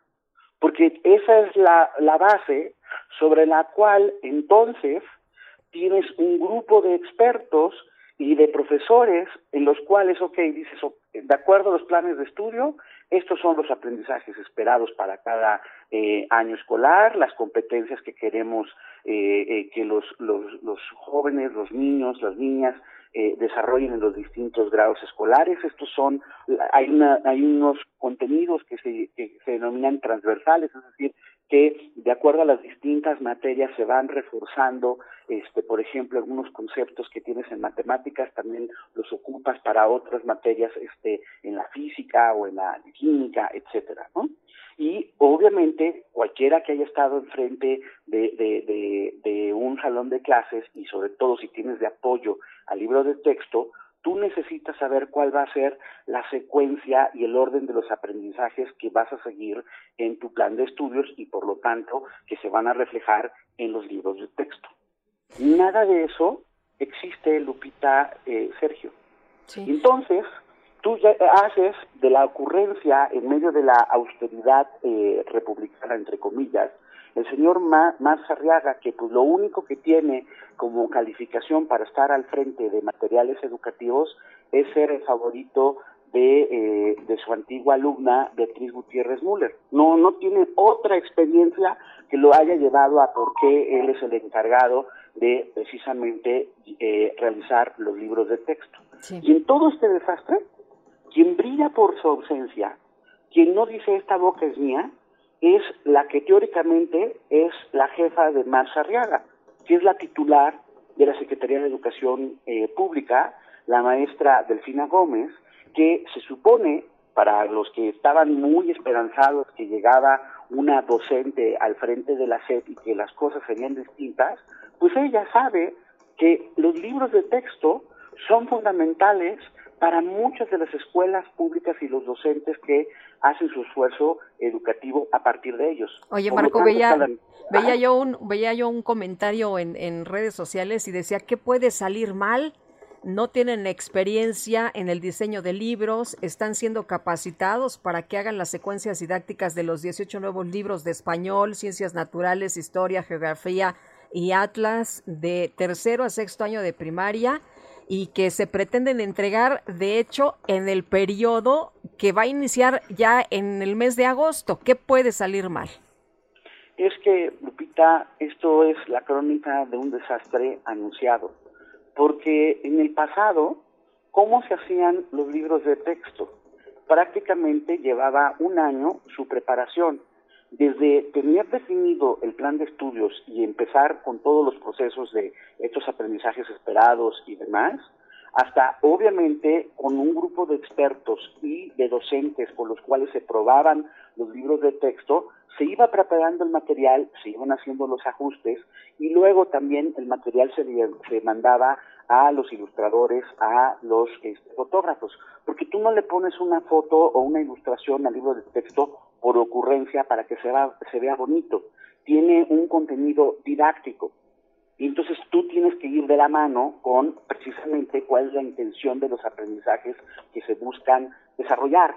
Pero lo más preocupante es que cuando el señor Arriaga se quiere justificar y dice que bueno que se va a salir tantito de las redes a, a, a meditar porque las redes están cuestionándolo muy seriamente, él manda en el mensaje a los docentes convocados para los libros de texto una afirmación que sí me parece que lo retrata de cuerpo entero, en donde él dice que los libros de texto tienen una función política, en primer lugar, y luego pedagógica. Si esa es su visión de lo que se pretende hacer en un libro de texto, pues no hay mucho que agregar.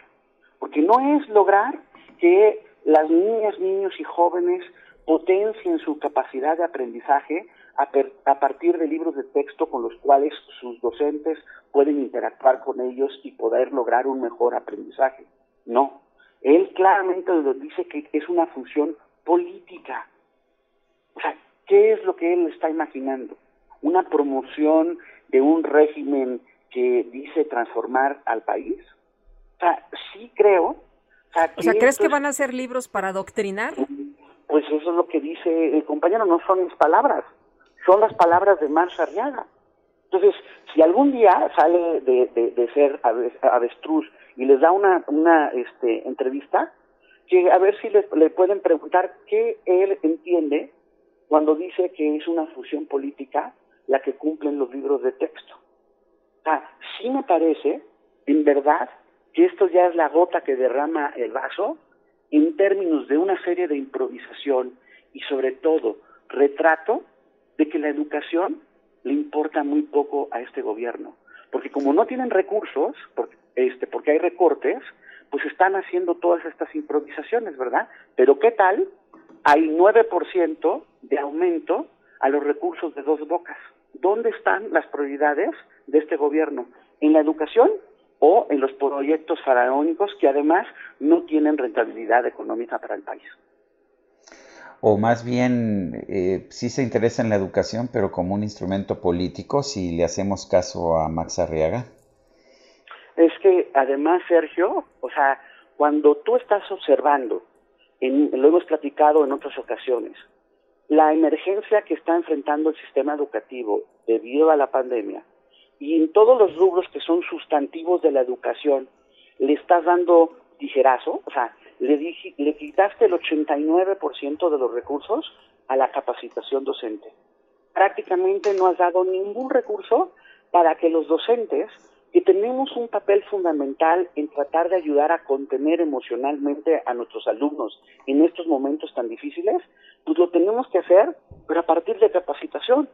No es así como por, buenas intenciones uno puede contener eh, emocionalmente a los alumnos, pero para eso tampoco hay recursos. No hay recursos para poder eh, facilitar la, el contacto en muchas comunidades que no llegan ni siquiera a la televisión eh, educativa y que pudieran mantener el contacto docentes con sus alumnos. Eso tampoco ha habido dinero. Y entonces uno observa esto, por eso digo, esta es ya la gota que derrama el vaso. ¿Cómo planean en la improvisación en dos meses sacar algo que ni siquiera tienen armado en términos de los planes de estudio? Pues imagínense qué va a salir, qué bodrio va a salir de una improvisación de esa naturaleza. Entonces, sí es muy preocupante porque como sociedad tenemos que alzar la voz. O sea, no nos hagamos, sobre todo en las comunidades más marginadas, el libro de texto es el instrumento por excelencia que los docentes utilizan para poder apoyar sus lecciones.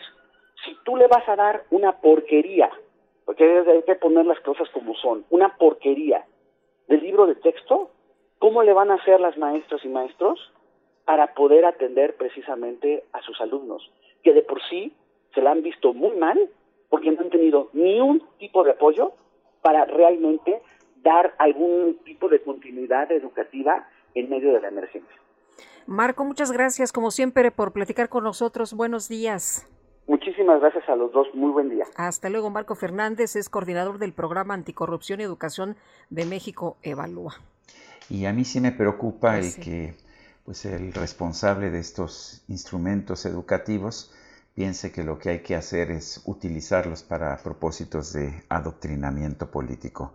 Es la peor decisión. Si, si te imaginas si esto lo hubiera dicho alguno de los gobiernos anteriores, los tan cuestionados gobiernos del periodo del periodo liberal vamos Neoliberal, a usar los libros de estos neoliberales pues, y conservadores. Como yo no sé bien qué es neoliberal, yo le llamo el periodo liberal, o sea, el de defensa de las libertades.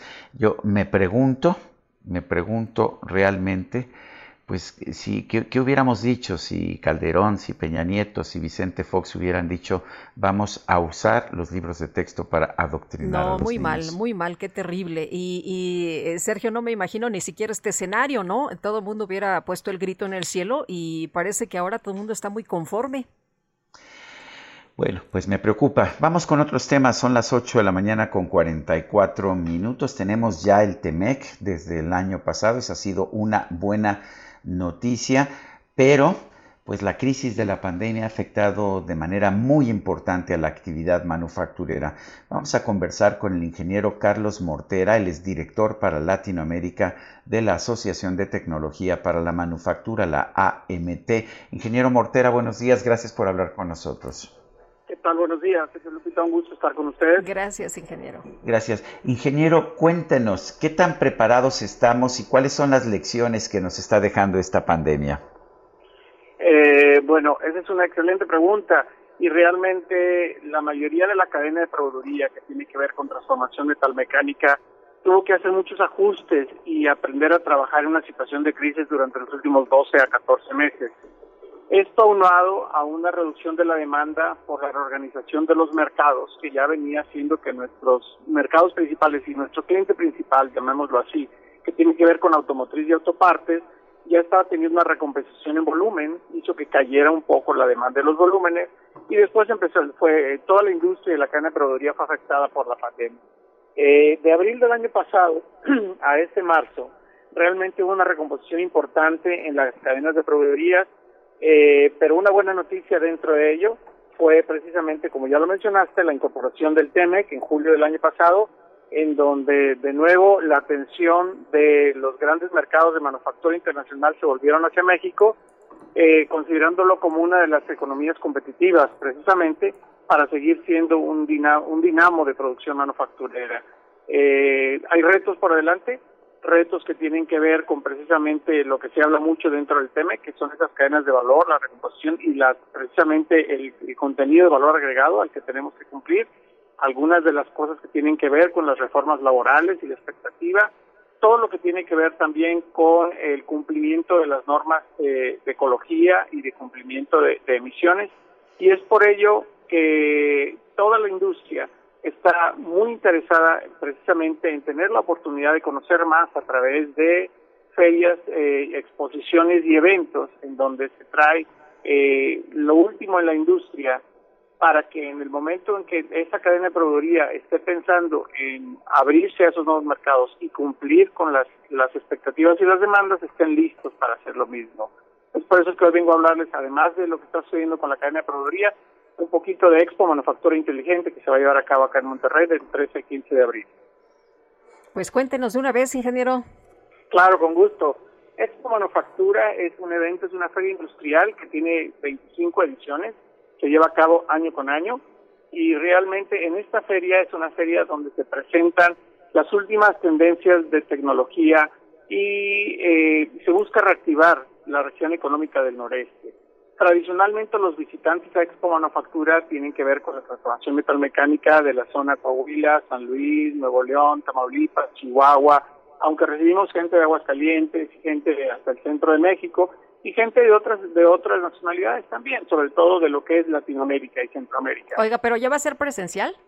Va a ser un evento presencial, es el primer, es el segundo evento presencial que se va a llevar a cabo en Intermex precisamente, siguiendo todos los protocolos de sanidad que han sido instruidos eh, por el recinto y con la observancia que tiene eh, Expo Manufactura, que es organizada por Grupo Tarsus y que realmente son organizadores mundiales de ferias y están trabajando ya desde el año anterior en ferias en lugares como China, en lugares como Europa, siempre siguiendo la observancia de las medidas sanitarias correspondientes.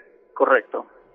En esta ocasión el evento va a ser presencial y va a ser digital, tiene las dos vertientes donde permite precisamente que muchas, algunas de las de las eh, opciones o de las observaciones o de las tecnologías que se van a presentar también se puedan accesar de manera remota y digital.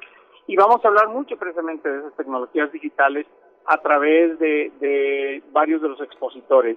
Entre ellos, y lo que estamos haciendo nosotros desde la AMT y los más de 650 fabricantes, más de más de 100 eh, expositores van a estar presentes de manera presencial en Expo Manufactura y son cerca de 200 marcas, de las cuales 80 o 90 tienen que ver con asociados de la AMT. Y lo que se busca en este momento precisamente es eh, promover la economía digital.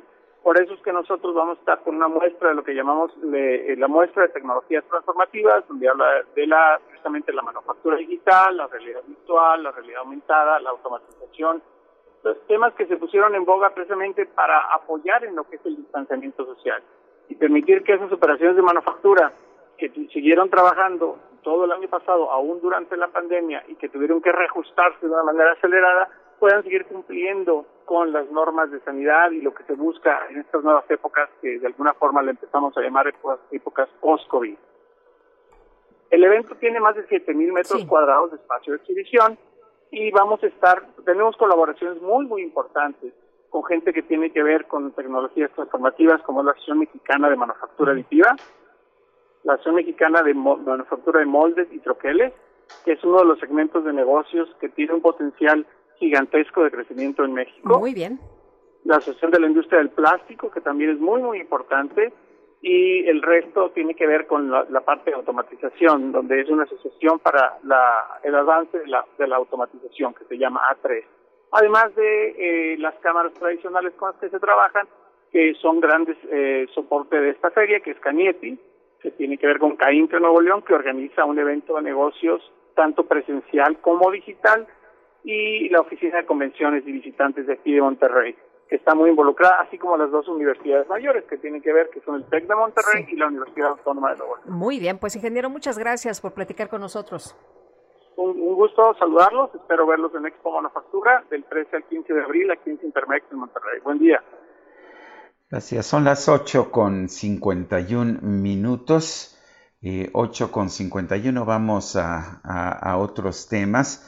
Eh, encontraron una, un lote de vacunas de COVID o contra el COVID de Johnson Johnson que no pasaron control de calidad. Este lote fue detectado y detenido porque no cumplió con los estándares de calidad, lo que pues hace imposible que las dosis puedan ser utilizadas, es lo que señala la empresa. La compañía farmacéutica no ha, no ha indicado cuántas dosis se perdieron y dice que, que no, o no ha indicado tampoco cómo afectaría este problema en las próximas entregas. Un ingrediente de la vacuna fabricada por Emergent Biosolutions, una de las 10 compañías que Johnson Johnson utiliza para acelerar la fabricación de su vacuna de reciente aprobación no cumplió con los estándares de calidad, es lo que señala la empresa Johnson Johnson. Señaló que la fábrica de Emergent Biosolutions no recibió la aprobación de la Administración de Alimentos y Medicamentos eh, de los Estados Unidos para elaborar parte de la vacuna. La empresa Emergent, que ha producido el, componente de la vacuna en una de sus fábricas de Baltimore, no ha comentado sobre el tema. Fundamentalmente, pues esa es la situación. Johnson Johnson se ha comprometido a proveer 20 millones de dosis de su vacuna al gobierno de los Estados Unidos. Eh, la fecha límite era fines de marzo y 80 millones de dosis adicionales para finales de mayo. En un comunicado, la compañía aseguró que aún planea entregar 100 millones de dosis para fines de junio y que tenía como meta entregar estas dosis para finales de mayo. El presidente Joe Biden de, los Estados Unidos se ha comprometido a contar con vacunas suficientes para todos los adultos de los Estados Unidos para finales de mayo. El gobierno federal ha ordenado vacunas de Pfizer y Moderna suficientes, de hecho, número de las dos de Pfizer y de Moderna para vacunar a 200 millones de personas. Estas se entregarían hacia fines de mayo y esto es separado de las 100 millones de dosis de vacunas de Johnson y Johnson. Y vámonos rapidísimo con Gerardo Galicia en 30 segundos. Gerardo, ¿qué tal? Vámonos rápido, Lupita, Sergio, excelente mañana y tenemos información para nuestros amigos que van a utilizar la autopista La México-Cuernavaca. Sigue completamente saturada, hay que manejar con muchísima paciencia, salir con algunos minutos de anticipación. Hay un avance complicado justo sobre el viaducto Tlalpan, Avenida de los Insurgentes y Tlalpan, hasta la caseta de cobro. Van a tardar cerca de 40 minutos y el sentido opuesto está avanzando perfectamente bien. Pueden llegar hasta el periférico sin ningún problema. Y por lo pronto, el reporte. Gracias, Gerardo. Excelente mañana. Son las 8 de la mañana con 53 minutos, 8 con 53. Eh, vamos a pues vamos a una pausa en estos momentos. Guadalupe Juárez y Sergio Sarmiento estamos en el Heraldo Radio y sí, estamos transmitiendo los dos. Estamos transmitiendo los dos. Guadalupe Juárez se encuentra en la cabina del Heraldo Radio en la alcaldía Benito Juárez de la Ciudad de México. Yo estoy transmitiendo desde la alcaldía Álvaro Obregón. Lo estamos haciendo en vivo, no tenemos, no es una grabación, lo estamos haciendo porque pues aún en este jueves santo creemos que hay mucha información, nosotros estamos comprometidos con dársela a conocer a usted. Regresamos en un momento más.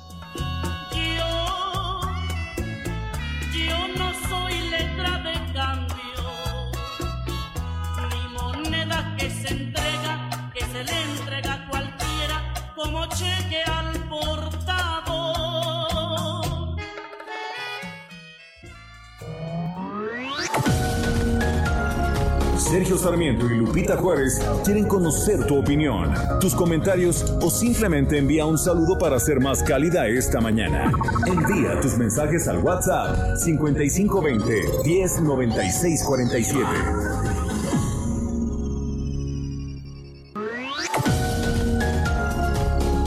Continuamos con Sergio Sarmiento y Lupita Juárez por El Heraldo Radio. Esta Semana Santa disfruta del teatro desde casa con grandes obras que traemos para ti. Cuarentenorio cómico. A oscuras me da risa. La obra que sale mal. El show de los Masca Brothers. Covidiantes y Champions of Magic. Del lunes 29 de marzo al domingo 4 de abril por Cinepolis Click.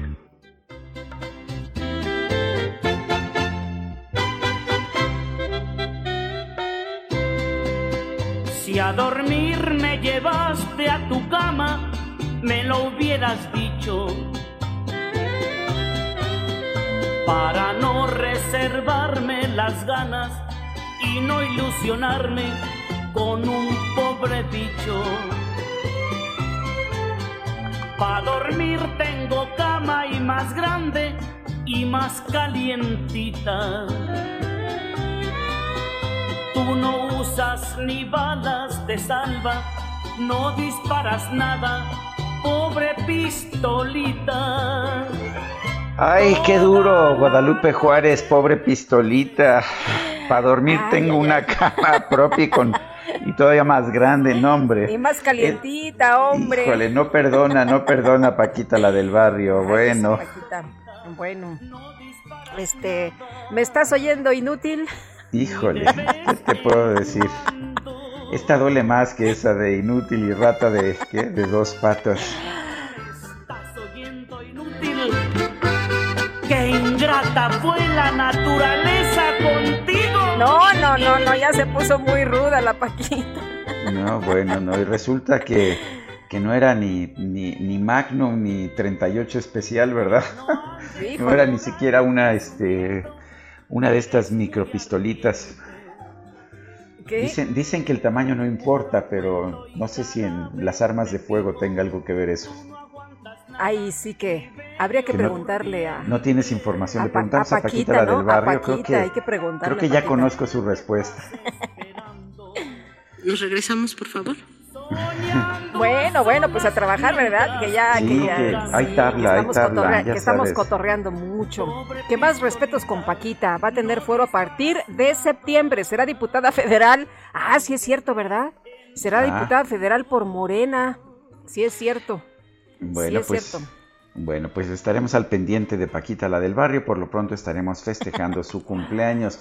Pero vámonos que tenemos, ah, tenemos información. El Tribunal Electoral del Poder Judicial de la Federación definió criterios en los que prohíbe que en las conferencias de prensa, tanto del presidente López Obrador como de cualquier otro servidor público, supongo que de todos los gobernadores también, se difundan logros de gobierno, datos o estadísticas de actividades o programas gubernamentales. Sí, sí puede tener sus conferencias, pero no puede ofrecer estas estadísticas, estos logros, no puede presumir de los logros de su gobierno.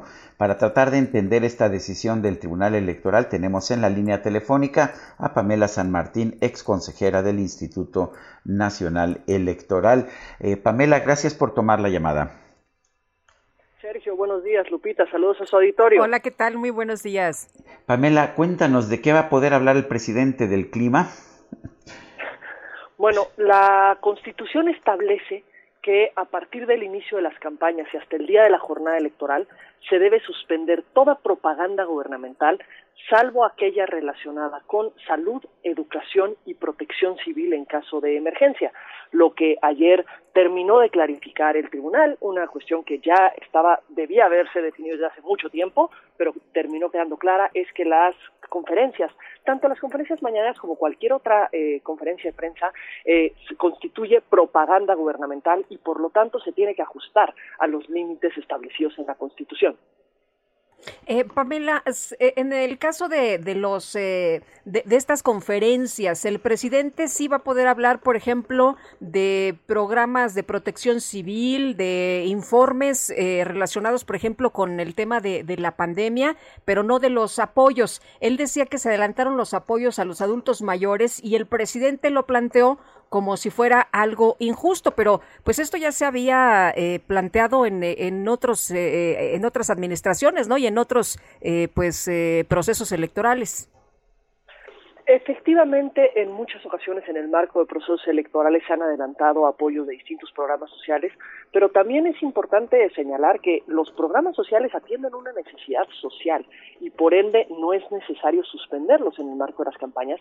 Lo que sí es que este- estos deben ajustarse a las reglas de operación, es decir, lo que se busca evitar es que, eh, digamos, se incrementen o se modifiquen los padrones de beneficiarios de los programas sociales justamente para darles a estos fines electorales. No deben de tener fines electorales, es una necesidad social, es el Estado quien la debe atender y esto se puede llevar a cabo, pero no como un acto propagandístico, no como un acto electoral. Exactamente qué puede decir el presidente. ¿Cómo- ¿Qué verías que como una forma correcta de usar la mañanera sin meterse en cuestiones políticas? Pero conociendo al presidente, no estamos casi seguros de que pues él va a decir que con su libertad de expresión él puede responder lo que sea a las preguntas.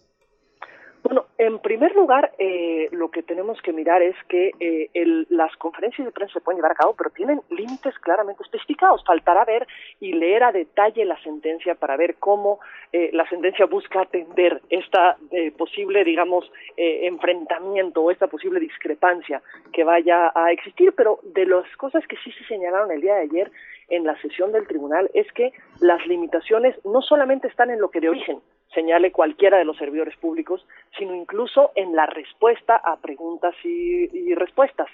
¿Cómo esto se va a poder llevar a cabo? Pues eso será una dificultad sin duda alguna que se tendrá para la implementación. Esto llevará a que se analicen eventualmente cada una de las declaraciones, pero creo que un buen punto de avance es eh, clarificar y refrendar el que tal como lo establece la Constitución, eh, la propaganda gubernamental debe de tener fines informativos. Esto es algo que ya decía la Constitución.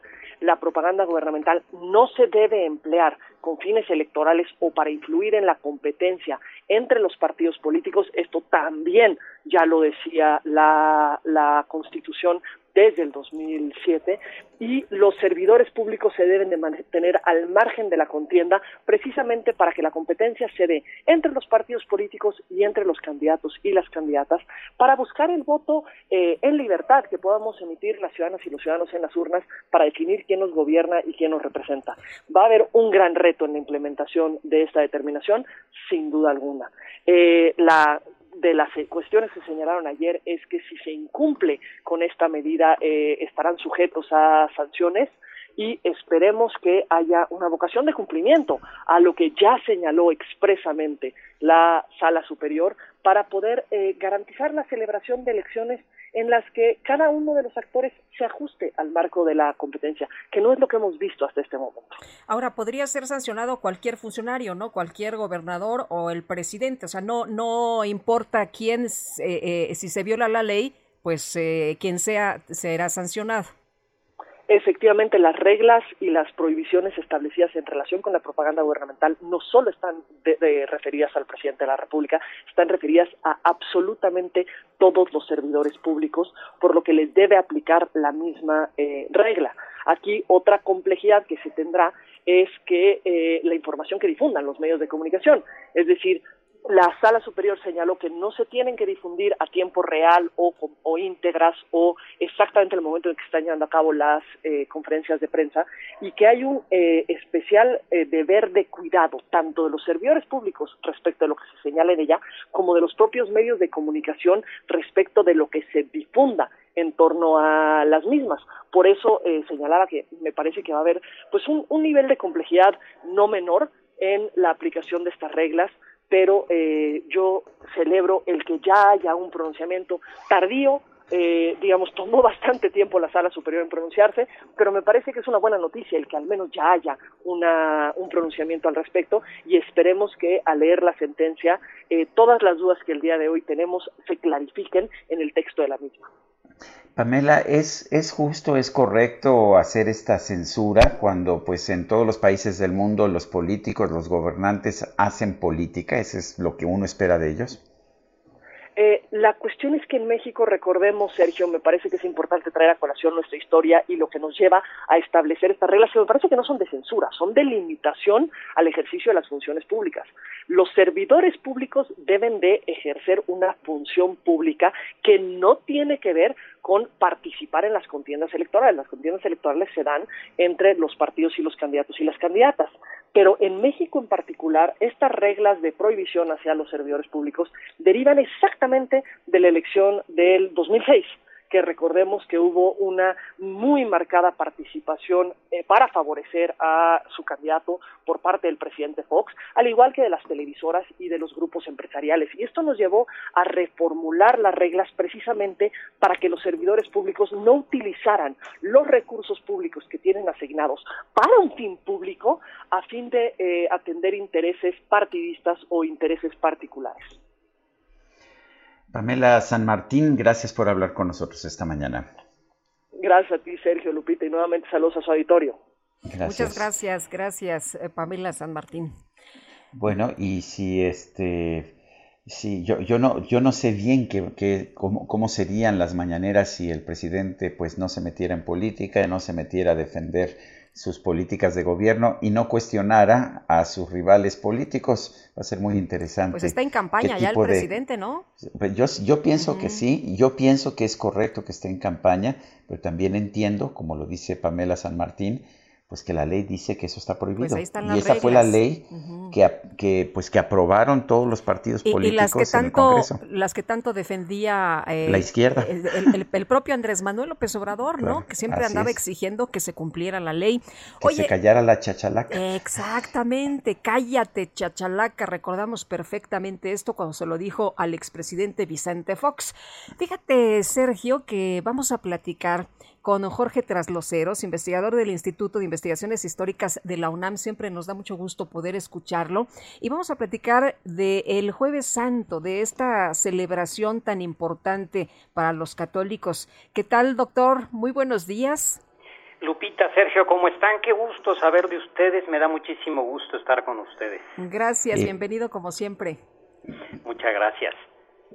A ver, eh, cuéntenos, esta, esta esta Semana Santa en pandemia, ¿qué significa? ¿Qué, qué lecciones nos da la pandemia? ¿Cómo debemos eh, festejar este jueves santo? ¿Y, de, dónde surge el festejo del jueves santo? No el festejo, tengo entendido que es una conmemoración más Eso, Sí, sí, sí, sí. pero ¿cuál, ¿cuál, es esta conmemoración? ¿Cuál es el mensaje? Y particularmente en tiempos de pandemia. Sí, mira, eh, bueno, eh, obviamente el, núcleo de la fe cristiana de todas las iglesias católicas, que son las de tradición apostólica, así como las de tradición protestante que surgen con la reforma con la reforma de 517. En su conjunto, lo que fundamenta la fe es la pasión, muerte y resurrección, que es los tres eventos en los cuales están centrados los cuatro evangelios, ¿sí? Sobre todo Juan en particular, que es el que más se lee en, estos días. Y es porque todo el origen de la pretensión cristiana está en que Jesús de Nazaret es el camino, la verdad y la vida, Dios verdadero y hombre verdadero. Ese es, ese es el origen de todo esto y coincide con, con la Pascua, en fin, son, dos, son ya pues más de dos mil años, bueno, casi dos mil años de historia, sí, eh, y eso es básicamente lo que celebramos. Ahora, el, cristianismo eh, tiene un mensaje muy claro para la humanidad, ¿sí? Y yo creo que en esta Semana Santa lo podemos pensar. ¿Cómo entender la Semana Santa? Yo quisiera eh, retraer la memoria a un evento que impactó a creyentes y no creyentes hace un año, que fue el Papa Francisco dando la bendición al mundo en la Plaza de San Pedro, bajo la lluvia totalmente vacía. En donde, eh, y precisamente en los inicios de Semana Santa, en donde nos hizo ver, y creo que fue una reflexión para todo el mundo también, creyentes, agnósticos y ateos por igual, ¿qué es lo que nos revela la pandemia? La pandemia nos revela nuestra enorme fragilidad humana y la conciencia de que todos vamos en el mismo barco. Eh, antes de la pandemia, realmente habíamos caído como, humanidad en un acto de soberbia brutal, una soberbia en que pensábamos que el planeta nos pertenecía, que podíamos destruirlo, que podíamos quemar todos los eh, eh, eh, todos los fósiles que quisiéramos, todo, total era nuestro esta esta teología del progreso que tanto ha denunciado el Papa Francisco y que en mucho es contrario al mismo cristianismo. ¿sí? Entonces, esta fragilidad y esta conciencia que vamos todos en el mismo barco de esto trata la Semana Santa, exactamente de eso. Y trata la, Semana Santa en, el hombre bueno, por, por, antonomasia, que es Jesús de Nazaret, ¿sí? que es perseguido injustamente, silenciado, flagelado y muerto. Este, es, este me parece que es el, uno de los núcleos de la Semana Santa. Y esta fragilidad que nos revela precisamente la pandemia en torno al silencio, la fragilidad que vivimos como humanidad. Ahora, la Semana Santa está abierta a la absoluta esperanza que es la, la redención y la resurrección. La muerte no tiene la última palabra y como, como humanidad no estamos llamados a, a la extinción, sino a la trascendencia. Y es aquí donde la segunda parte viene, a través del dolor, a través de la cruz, sí, a través de, este, de esto que vivimos con una gran injusticia, es que puede llegar la redención y la resurrección. no se necesita ser creyente para entender esta dimensión. Claro, a los que somos creyentes, si eh, cristianos, católicos o de, cualquier este, iglesia o denominación, por supuesto que esto nos, nos toca en lo profundo. Pero aquí creo que para entender esa dimensión de trascendencia, que por cierto hay algunos estudios que están saliendo que esta, esta pandemia ha ayudado a recuperar esa dimensión trascendente, esta relación con Dios, ¿sí? Eh, es importante hacer conciencia de lo que decía el Papa hace un año. Esa enorme fragilidad que nos deja a veces en la soledad, como, decía la, como dice la canción de Serrat, sentados en la banqueta chupando un palo sin saber qué es lo que está pasando, y esta conciencia de que todos vamos en el mismo barco. Solo así podremos dar un paso desde nuestra fragilidad y el silencio a la redención y la resurrección.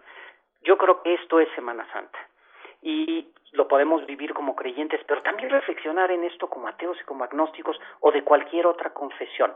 La esencia del mensaje universal del cristianismo nunca es tan vigente como en Semana Santa y ahora más en la pandemia. Doctor, decía usted que eh, aprendimos lecciones eh, sobre eh, pues este tema de, de, la soberbia, pero seguimos siendo soberbios o ignorantes. Hay personas que pues ni siquiera usan el cubrebocas a pesar de esta situación tan grave de la información que tenemos y tenemos esta polarización. Seguimos siendo hombres buenos, como usted lo, lo decía, con esta soberbia y con esta polarización. No, no, no. Este, dicen, dicen que la soberbia no es más, no es más que la ignorancia con, con complejo de superioridad. ¿eh? Y yo estoy convencido totalmente de eso. Además, el pecado original, esto, toda esta alegoría del pecado original, es la soberbia. Es decir, la, la, la idea de que podemos crear un mundo a nuestra imagen y semejanza. Yo no creo en la, en la bondad absoluta de la humanidad. Es decir, como católico no puedo creer en eso, porque la condición humana, la antropología profunda del catolicismo, es el, el, ser humano pecador llamado a la redención. Es decir, desde nuestra fragilidad estamos llamados a la trascendencia. Y en la fragilidad está la estupidez, y es lo que eh, teológicamente se llama el pecado, ¿no? Yo sí creo, y lo digo con toda sinceridad, que este acto enorme de ignorancia, de ni siquiera ponerse un cubrebocas, para cuidar a los demás, ya ni siquiera para cuidarme a mí mismo, ¿sí? Sí constituye una actitud profundamente pecaminosa. Hoy en día es una actitud, desde mi punto de vista, y no soy teólogo, ni estoy predicando ni nada, es simplemente una opinión personal, sí es pecaminosa porque es, es un desprecio hacia el prójimo que se agarra a cachetadas con todo el sentido de, Semana Santa. Pero bueno, estamos llamados a entender. Hoy vemos más gente que trae su cubrebocas en la calle, están entendiendo algo, y yo creo que es hacia, hacia donde deberíamos hablar, entendiendo que la humanidad es profundamente frágil, no solo en su vida, sino en sus actitudes, y que la soberbia es esencialmente un acto de ignorancia con complejo de superioridad. Eh, Jorge, el obispo de Ciudad Victoria, Antonio González Sánchez, decía que para él el cubrebocas es no confiar en Dios. ¿Tú qué opinas? Yo opino como el Papa que le aceptó la renuncia el día que la presentó, Sí, es decir, la, la, mira, no hay nada más democrático que la estupidez, eh, Sergio, y perdón, es, es un obispo y es de mi iglesia y lo respeto como tal, pero eso es un acto de soberbia, es una estupidez, sí, es este, con estos videos que estuvieron, que se quitaban la máscara diciendo que ellos no le temían a, este, a la pandemia porque confiaban en, en Cristo, no, ellos no confiaban en Cristo, eran tontos, punto. Pues yo creo que la, la, la, la tontería debe ser denunciada, ¿no? Y, y se ve que, se enojó mucho el Papa porque es el único caso que conozco en el que le, aceptan la renuncia tan rápido, porque sí es un acto de soberbia, este, es, es curioso. El, el Evangelio empieza con las tentaciones de Jesús. Y la más grave de las tres tentaciones es no tentarás al Señor tu Dios. ¿Sí? Que es cuando le dice precisamente el demonio, confía en Dios, aviéntate eh, desde, encima, desde encima de la torre que bajarán los ángeles, debes confiar en Dios. Es lo mismo que no ponerse el cubrebocas, ¿eh? Y lo que responde Jesús es muy fuerte y hoy aplica como, con, toda su fuerza. Dice, no tentarás al Señor tu Dios. ¿Sí? Es decir, no uses el, el nombre de Dios en vano. Salir ahorita y decir que usar el cubrebocas es no confiar en Dios, es un acto de soberanía, es tentar al Señor tu, Dios. De las tres tentaciones de Jesús, la más grave de todas. Muy bien. Pues doctor, como siempre, gracias por platicar con nosotros. Muy buenos días. Al contrario, eh, pues muchas gracias por la oportunidad y les deseo unos días santos de profunda reflexión sobre el silencio y nuestro, nuestro llamado a ser más de lo que somos. Muchas gracias, doctor. Hasta luego. Hasta luego, Lupita. Hasta luego, Sergio. Gracias. Es Jorge Tras, Trasloceros, investigador del Instituto de Investigaciones Históricas de la UNAM. Y un tipazo, ¿verdad? sí, como me gusta escucharlo. Son las 9 con 21 minutos. Y vamos a un resumen de la información más importante de este jueves primero de abril del 2021. La Coparmex presentó una serie de propuestas para evitar que el impacto de la pandemia de COVID-19 en México sea mayor. Sugiere acelerar la vacunación, mejorar la comunicación sobre la enfermedad, hacer más pruebas y vacunar primero al personal de salud.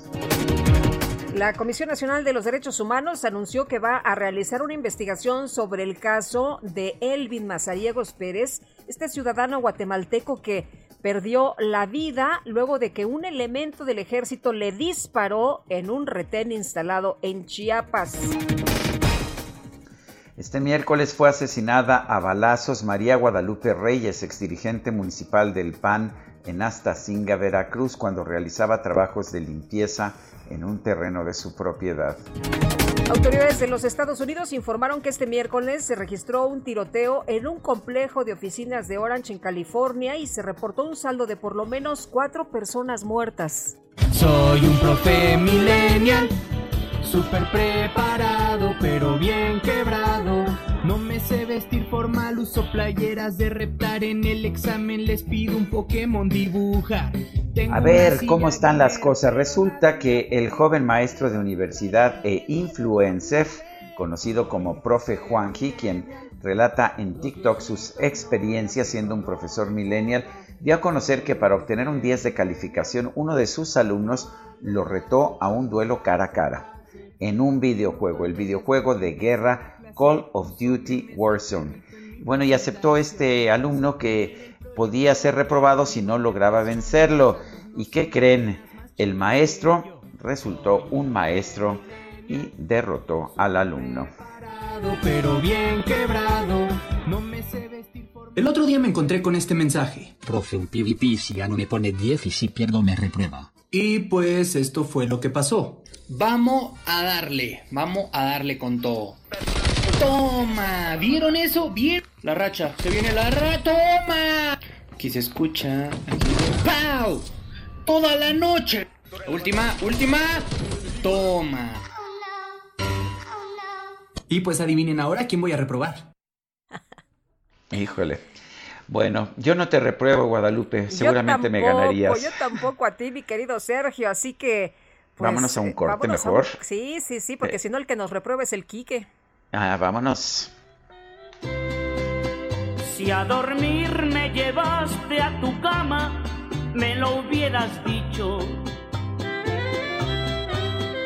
Para no reservarme las ganas y no ilusionarme con un pobre bicho. Para dormir tengo cama y más grande y más calientita. Tú no usas ni balas de salva, no disparas nada, pobre pistolita. Sergio Sarmiento y Lupita Juárez quieren conocer tu opinión, tus comentarios o simplemente envía un saludo para ser más cálida esta mañana. Envía tus mensajes al WhatsApp 5520 109647.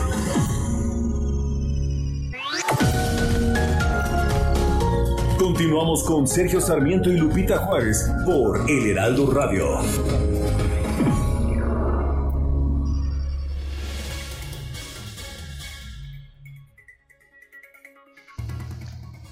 Este miércoles, personas que no fueron censadas para recibir apoyos tras las pasadas inundaciones protestaron y bloquearon la entrada del aeropuerto de Villahermosa. Para exigir hablar con el presidente Andrés Manuel López Obrador, que estaba llegando precisamente a ese aeropuerto. Mario Humberto Ruiz Montalvo, vocero del Movimiento Social México contra el Infonavit, está en la línea telefónica. Don Mario, buenos días, gracias por tomar la llamada. Eh, buenos días, compita. Mira, por este lado tu servidor Mario Humberto Ruiz Montalvo, del Movimiento Social México. Pero este, nosotros ciertamente fuimos al aeropuerto ayer con una manta grande que decía, bienvenido señor presidente, licenciado Andrés Manuel López Obrador, cartera vencida del Infonavit. Pero no estábamos en, apoyando otra manifestación, nada más que dándole la bienvenida al licenciado Andrés Manuel López Obrador. Nosotros el Movimiento Social Tabasco es un movimiento que nace a raíz de todas las irregularidades que el Infonavit ha venido cometiendo desde, mil, desde, desde Carlos Salinas de Gortari para acá. No sé si sigo. Sí, oiga, don Mario, pero ni siquiera lo pudieron ver, ¿no? Ni siquiera esta manta de bienvenida pudo leer porque se salió por otra puerta el presidente. Sí, porque desafortunadamente se caldearon los ánimos ahí, eh, habían personas, el licenciado Andrés Manuel López Obrador siempre que viene a todos, a todos los, a todos los escucha, o le, le recibe cuando menos su documento porque siempre que viene nosotros le damos la bienvenida en el aeropuerto. Pero ayer llegó un grupo ya un poquito más, más calientes y, realmente, mira, realmente, ¿cómo te voy a decir? Las personas que fueron a reclamar eh, fueron atendidas, pero yo creo que en ese momento se hubiera hecho un censo y le hubieran dicho, ¿sabe qué? Vamos a hacer nombre, ¿por qué?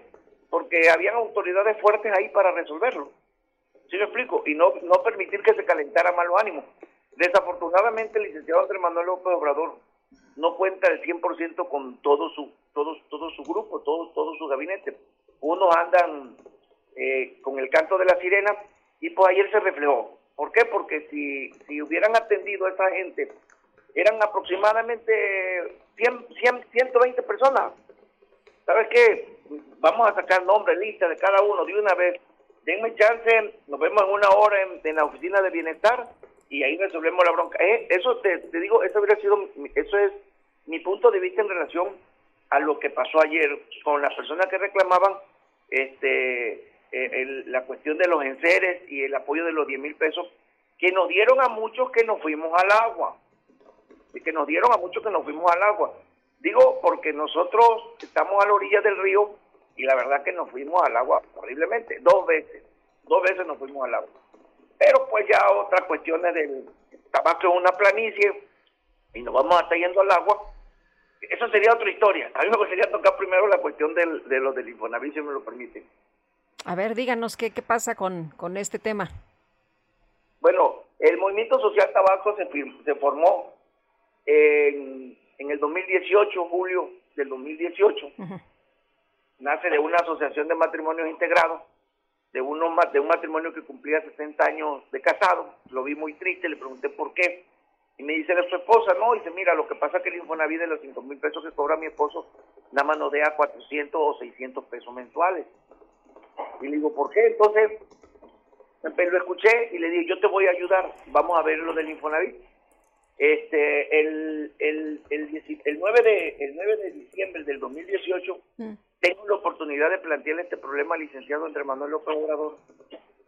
Y le dije de que pues era mucha irregularidad del Infonavit con la gente que lleva terminado de pagar y no le liberaban su escritura. Empezó el movimiento el 9 de diciembre del 2018 y para, para mediados del 2019, para la gloria de Dios, se liberaron las escrituras de toda esa gente que... Ya, ya resolvieron entonces el problema. Ellos, ellos pero me puse a analizar todo lo del Infonavit. Y el Infonavit viola, viola, viola el artículo cuarto constitucional, fracción 5, el artículo 22, el 123, viola sus propios estatutos, su propia ley, el, 30, el, tercero, el 43 bis, el 44, viola eh, el, todo lo que son las garantías de la. Mira, hasta la Suprema Corte de Justicia que está de cabeza hace una observación de, de, la, de la vivienda. Entonces, pero nos fuimos un poco más, empezamos a revisar el Infonavit. El Infonavit comete un fraude cuando tú tienes tus puntos, cuando tú tienes tus puntos para el derecho a la casa, esos puntos, en lugar de restar tu, tu, tu cuenta, tu deuda, aumenta tu deuda. El Infonavit te dice vas a pagar 3 mil pesos mensuales, pero esos 3 mil pesos mensuales son para pagar eh, intereses. Oiga, pero ya lo está viendo el presidente, ¿no? Eh, lo está viendo el presidente, pero más, pero más que el presidente lo estamos viendo nosotros. Nosotros cerramos el Infonavit de México, cerramos el Infonavit de aquí de Villahermosa y otros estados que también estén en la misma situación por el Infonavit a nivel nacional. Bueno, pues vamos a estar vamos a estar atentos, don Mario, y, y, y, y, cuando tenga usted información de cómo se resuelven estos temas, si le parece bien, platicamos con usted. Muchísimas gracias. Pero, pero sí, o sea, ¿cómo te voy a decir? Este, eh, el, el, sí hay, hay manera de resolverlo esto. Muy bien. Tiene, tiene solución. Y lo hemos planteado en, en, en, México, en Barranca del Muerto, lo hemos planteado en diferentes partes de que tiene solución. Pues estaremos atentos entonces. Muchas gracias, bueno, Mario. Gracias, Mario Humberto Ruz Montalvo, vocero del Movimiento Social México contra el Infonavit. Son las 9 con 36 minutos. Vámonos al Opening Day. ¿Quieres gozar? Goza con la micro deportiva. Señoras y señores, ha llegado el momento de presentarles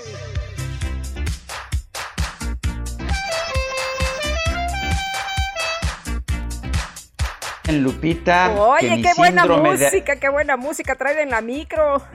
Dicen que mi síndrome de abstinencia está a punto de terminar. Eso es lo que dicen. Pero el único que lo puede confirmar es Julio Romero, ¿verdad?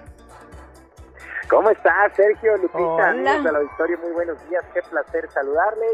Y el mío también. Y entonces, a partir de hoy, es solo por hoy, porque efectivamente arranca la temporada 2021 del béisbol de las grandes ligas. ¡Bien! Y bueno, mucha, Oye. mucha, mucha actividad. Estamos hermanados, tú, el presidente de la República y un servidor. Es correcto, sí, no, bueno, ya ve que el- se despide prácticamente cada sección de la micro deportiva, hasta parece gritón de paradero, este, hasta aquí llegamos. Bueno, oigan, pues efectivamente el día de hoy arranca la campaña de las grandes ligas. Por cierto, bueno, arrancamos ya con una, con una mala de entrada, ¿no? Porque el Boston contra Orioles de Baltimore se ha suspendido para el día de mañana por mal clima y el Mets contra Nacionales de Washington por temas de COVID-19 en el equipo de los Nacionales de Washington. Pero, pero pues la actividad prácticamente a las 12 del día en un duelo de la división este, los azulejos de Toronto contra los Yankees de Nueva York, a la una con 20, querido Sergio, a la una con 20, pero ni moverle, Piratas de Pittsburgh contra los Cachorros de Chicago. ¿A, a quién crees que le ves? ¿A quién crees que le voy? Ya tengo Eh, mi cachucha de los cachorros y mi camiseta también. ¿Te parece déjame, bien? déjame adivinar, déjame adivinar. Efectivamente, a los cachorros de Chicago. Sí, este es a la una con 20, así es que eh, pues ahí se paran ya las actividades para Sergio el día de hoy. Bueno, un poquito antes porque tiene que preparar una botanita, pues no. Estoy macaneando.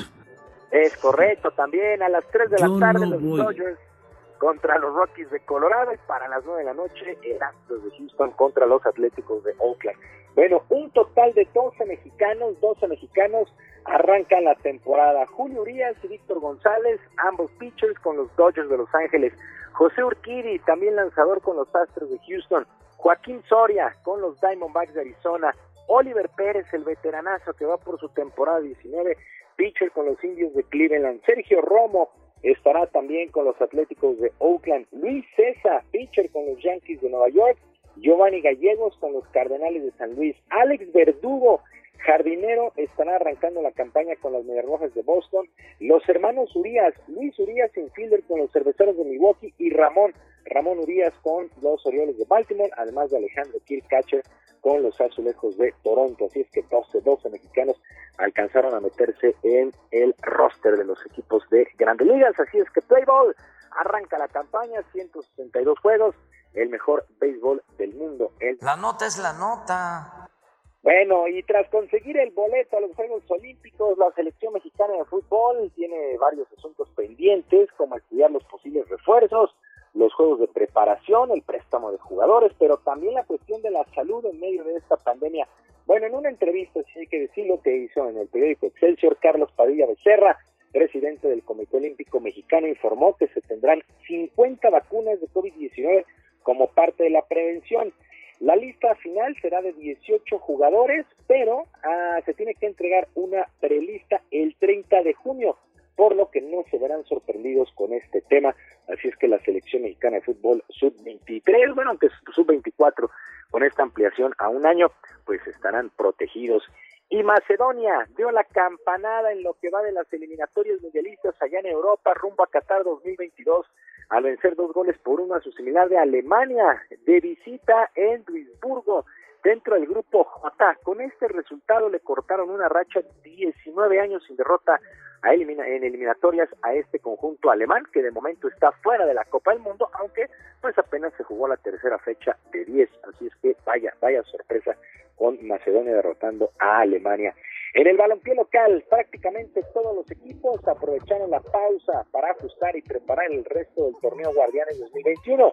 En Chivas, el técnico Víctor Manuel Bucetich espera que las cosas mejoren para el cierre de campaña, ya que se sienten en deuda.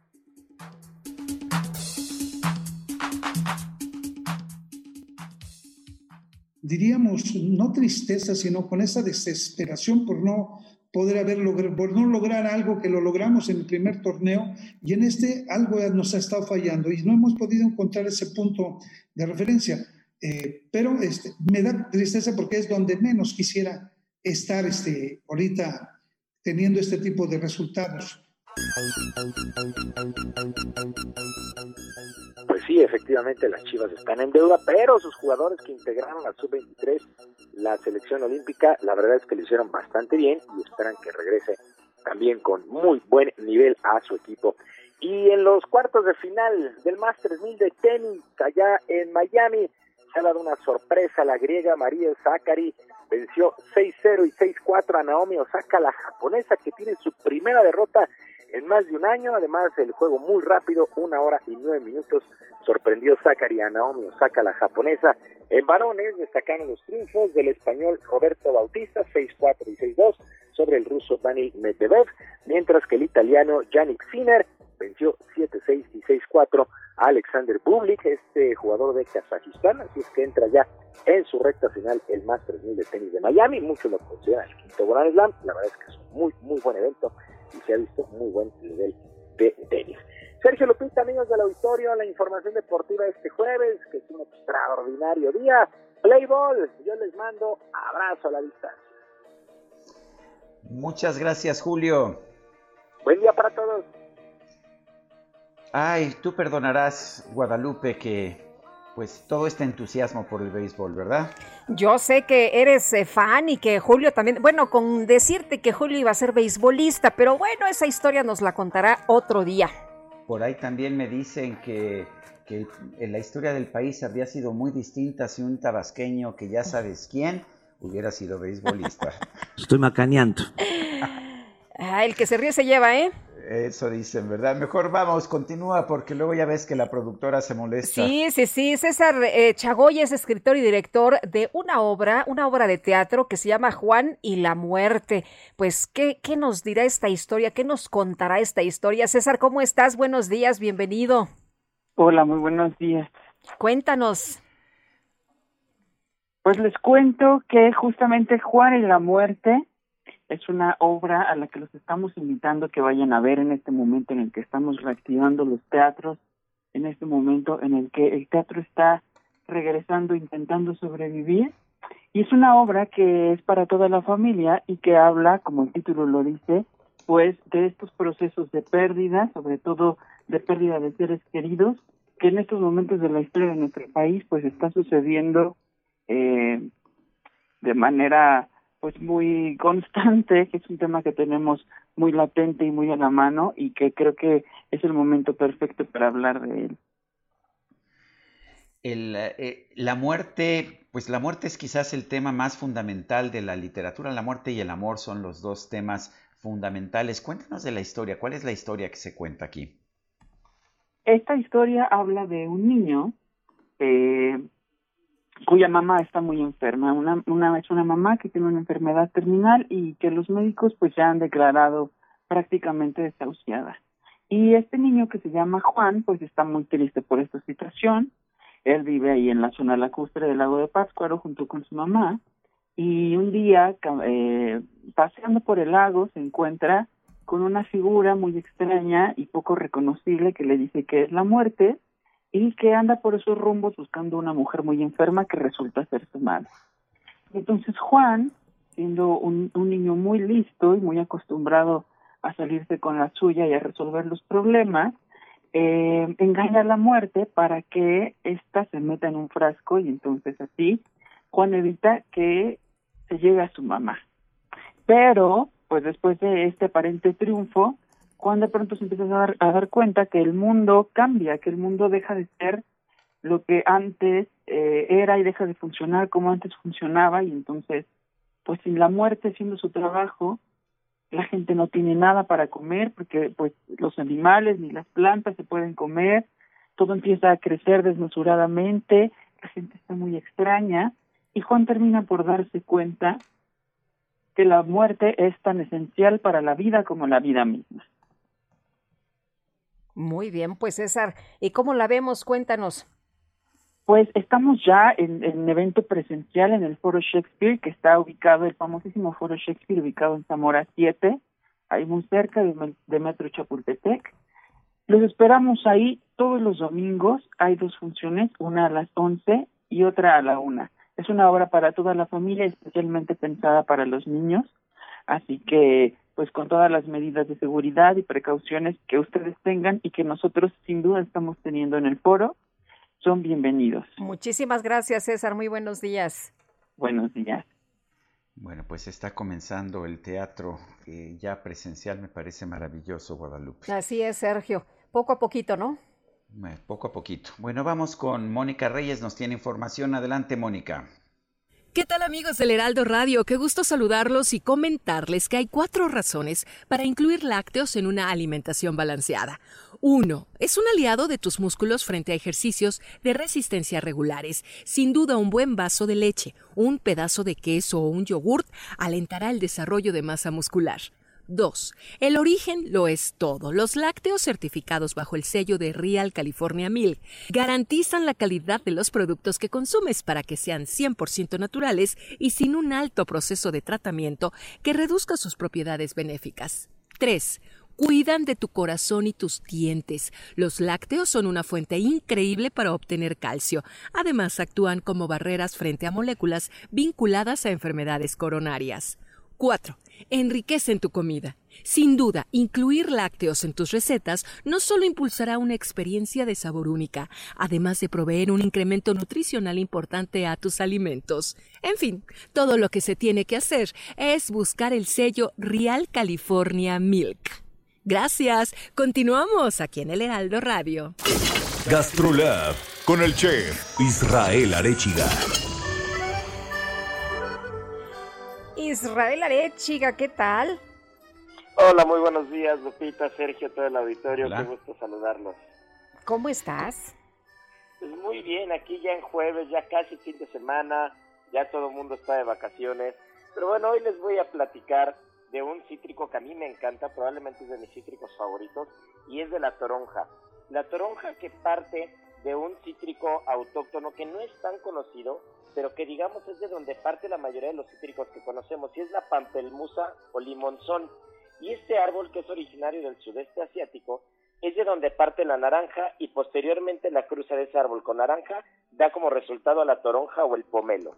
Uno de los datos curiosos es que mientras más rosa, mientras más rojo es, es el pomelo o la toronja, mayor cantidad de antioxidantes tiene. De verdad es un cítrico bastante peculiar que, que incluso llega, llega a las Américas mediante, el, mediante un capitán inglés llamado Philip Shaddock, que él fue quien trajo las primeras semillas, ¿no? El, la toronja o el pomelo eh, tiene su mejor época en diciembre, enero, febrero y tenemos un dato bastante curioso, que tiene un alto contenido de colágeno y es lo que hace que cuando se consume demasiada toronja se tenga una piel saludable, ¿no? Tiene una gran cantidad de vitamina C que ayuda a combatir resfriados y tiene un componente llamado naringenina que ayuda de alguna manera, como muchos de los alimentos, a evitar mutación celular y puede, puede ayudarnos a prevenir el cáncer de alguna manera, ¿no? También acelera el metabolismo, quema la grasa, es una fruta que, que de verdad el jugo de toronja, aunque a veces no es tan dulce como el de otros cítricos, de verdad nos puede ayudar muchísimo, tiene una gran cantidad de vitamina A también, vitamina B1, B3, B6, eh, nos ayuda a reducir los niveles de colesterol. Yo creo que en la toronja podemos tener un gran aliado. Y otro de los datos curiosos también es de que la membrana blanca, que es bastante gruesa entre la cáscara y la pulpa, es muy rica en antioxidantes y nutrientes y sobre todo tiene muchísima, muchísima fibra. Así de que a pesar de que es un poquito amarga, también a veces vale la pena consumir un poquito esa parte. Y bueno, pues recordarle a todos nuestros amigos que nos escuchan que el día de mañana, como todos los viernes, sale la edición impresa de Gastrolab en el Heraldo de México y sábados y domingos en punto de la una tarde Gastrolab Radio. Muy bien, gracias chef, muy buenos días. Pues muy buenos días, les mando un fuerte abrazo y nos escuchamos la siguiente semana. Que tengan un muy bonito fin de semana. Igualmente, Israel Arechiga. Son las 9 de la mañana con 51 minutos. Vamos, vamos a un resumen de la información más importante. El dirigente nacional de Morena, Mario Delgado, informó que su partido solicitó al INE que se le retiren 50 millones de pesos de sus prerrogativas de abril.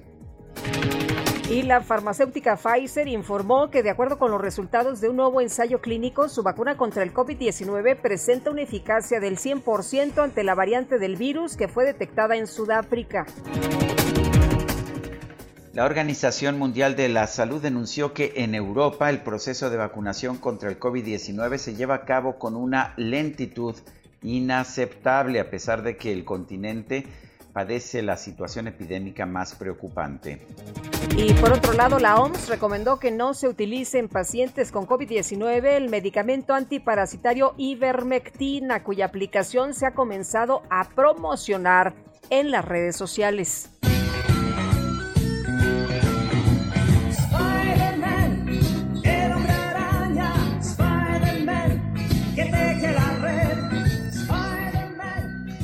Este miércoles en el Centro de Vacunación contra el COVID-19 del Estadio Olímpico Universitario en la Ciudad de México se reportó la presencia de un voluntario muy peculiar. ¿Sí? El hombre araña, quien estuvo ayudando a los adultos mayores que acudieron en sillas de ruedas. Se trata de un estudiante de bachillerato de la UNAM llamado Francisco Robles, quien relató que en sus ratos libres trabaja como superhéroe a través de un programa del Instituto de la Juventud de la Ciudad de México con el que suele visitar a niños con cáncer. Está bien, está bien ese trabajo, ¿no? ¿Te parece superhéroe? Pues me parece muy bien y más si ayuda presentaremos a los chavitos. solicitud? Sí. Son las 9 de la mañana con 53 minutos. ¿Sabes qué, Guadalupe? ¿Qué pasó? Que ya se nos acabó el tiempo. Pues vámonos entonces, que la pasen todos muy bien, que disfruten este día y nos escuchamos mañana a las 7 en punto. Hasta entonces, gracias de, pues gracias de todo corazón y lo dejamos con otra probadita de la música de Paquita, la del barrio. Espectro del infierno, maldita sabandija, cuánto daño me has hecho alimaña, culebra ponzoñosa, desecho de la vida, te odio y te desprecio. Rata de dos.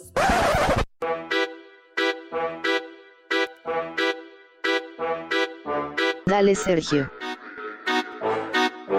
Gracias de todo corazón, de todo corazón, de todo corazón, de todo corazón. Gracias de todo corazón.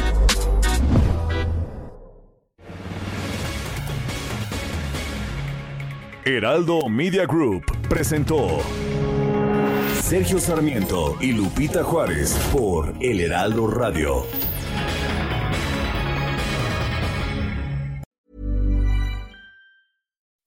When you make decisions for your company, you look for the no-brainers. If you have a lot of mailing to do, stamps.com is the ultimate no brainer. Use the stamps.com mobile app to mail everything you need to keep your business running with up to 89% off USPS and UPS. Make the same no brainer decision as over 1 million other businesses with stamps.com. Use code PROGRAM for a special offer. That's stamps.com code PROGRAM.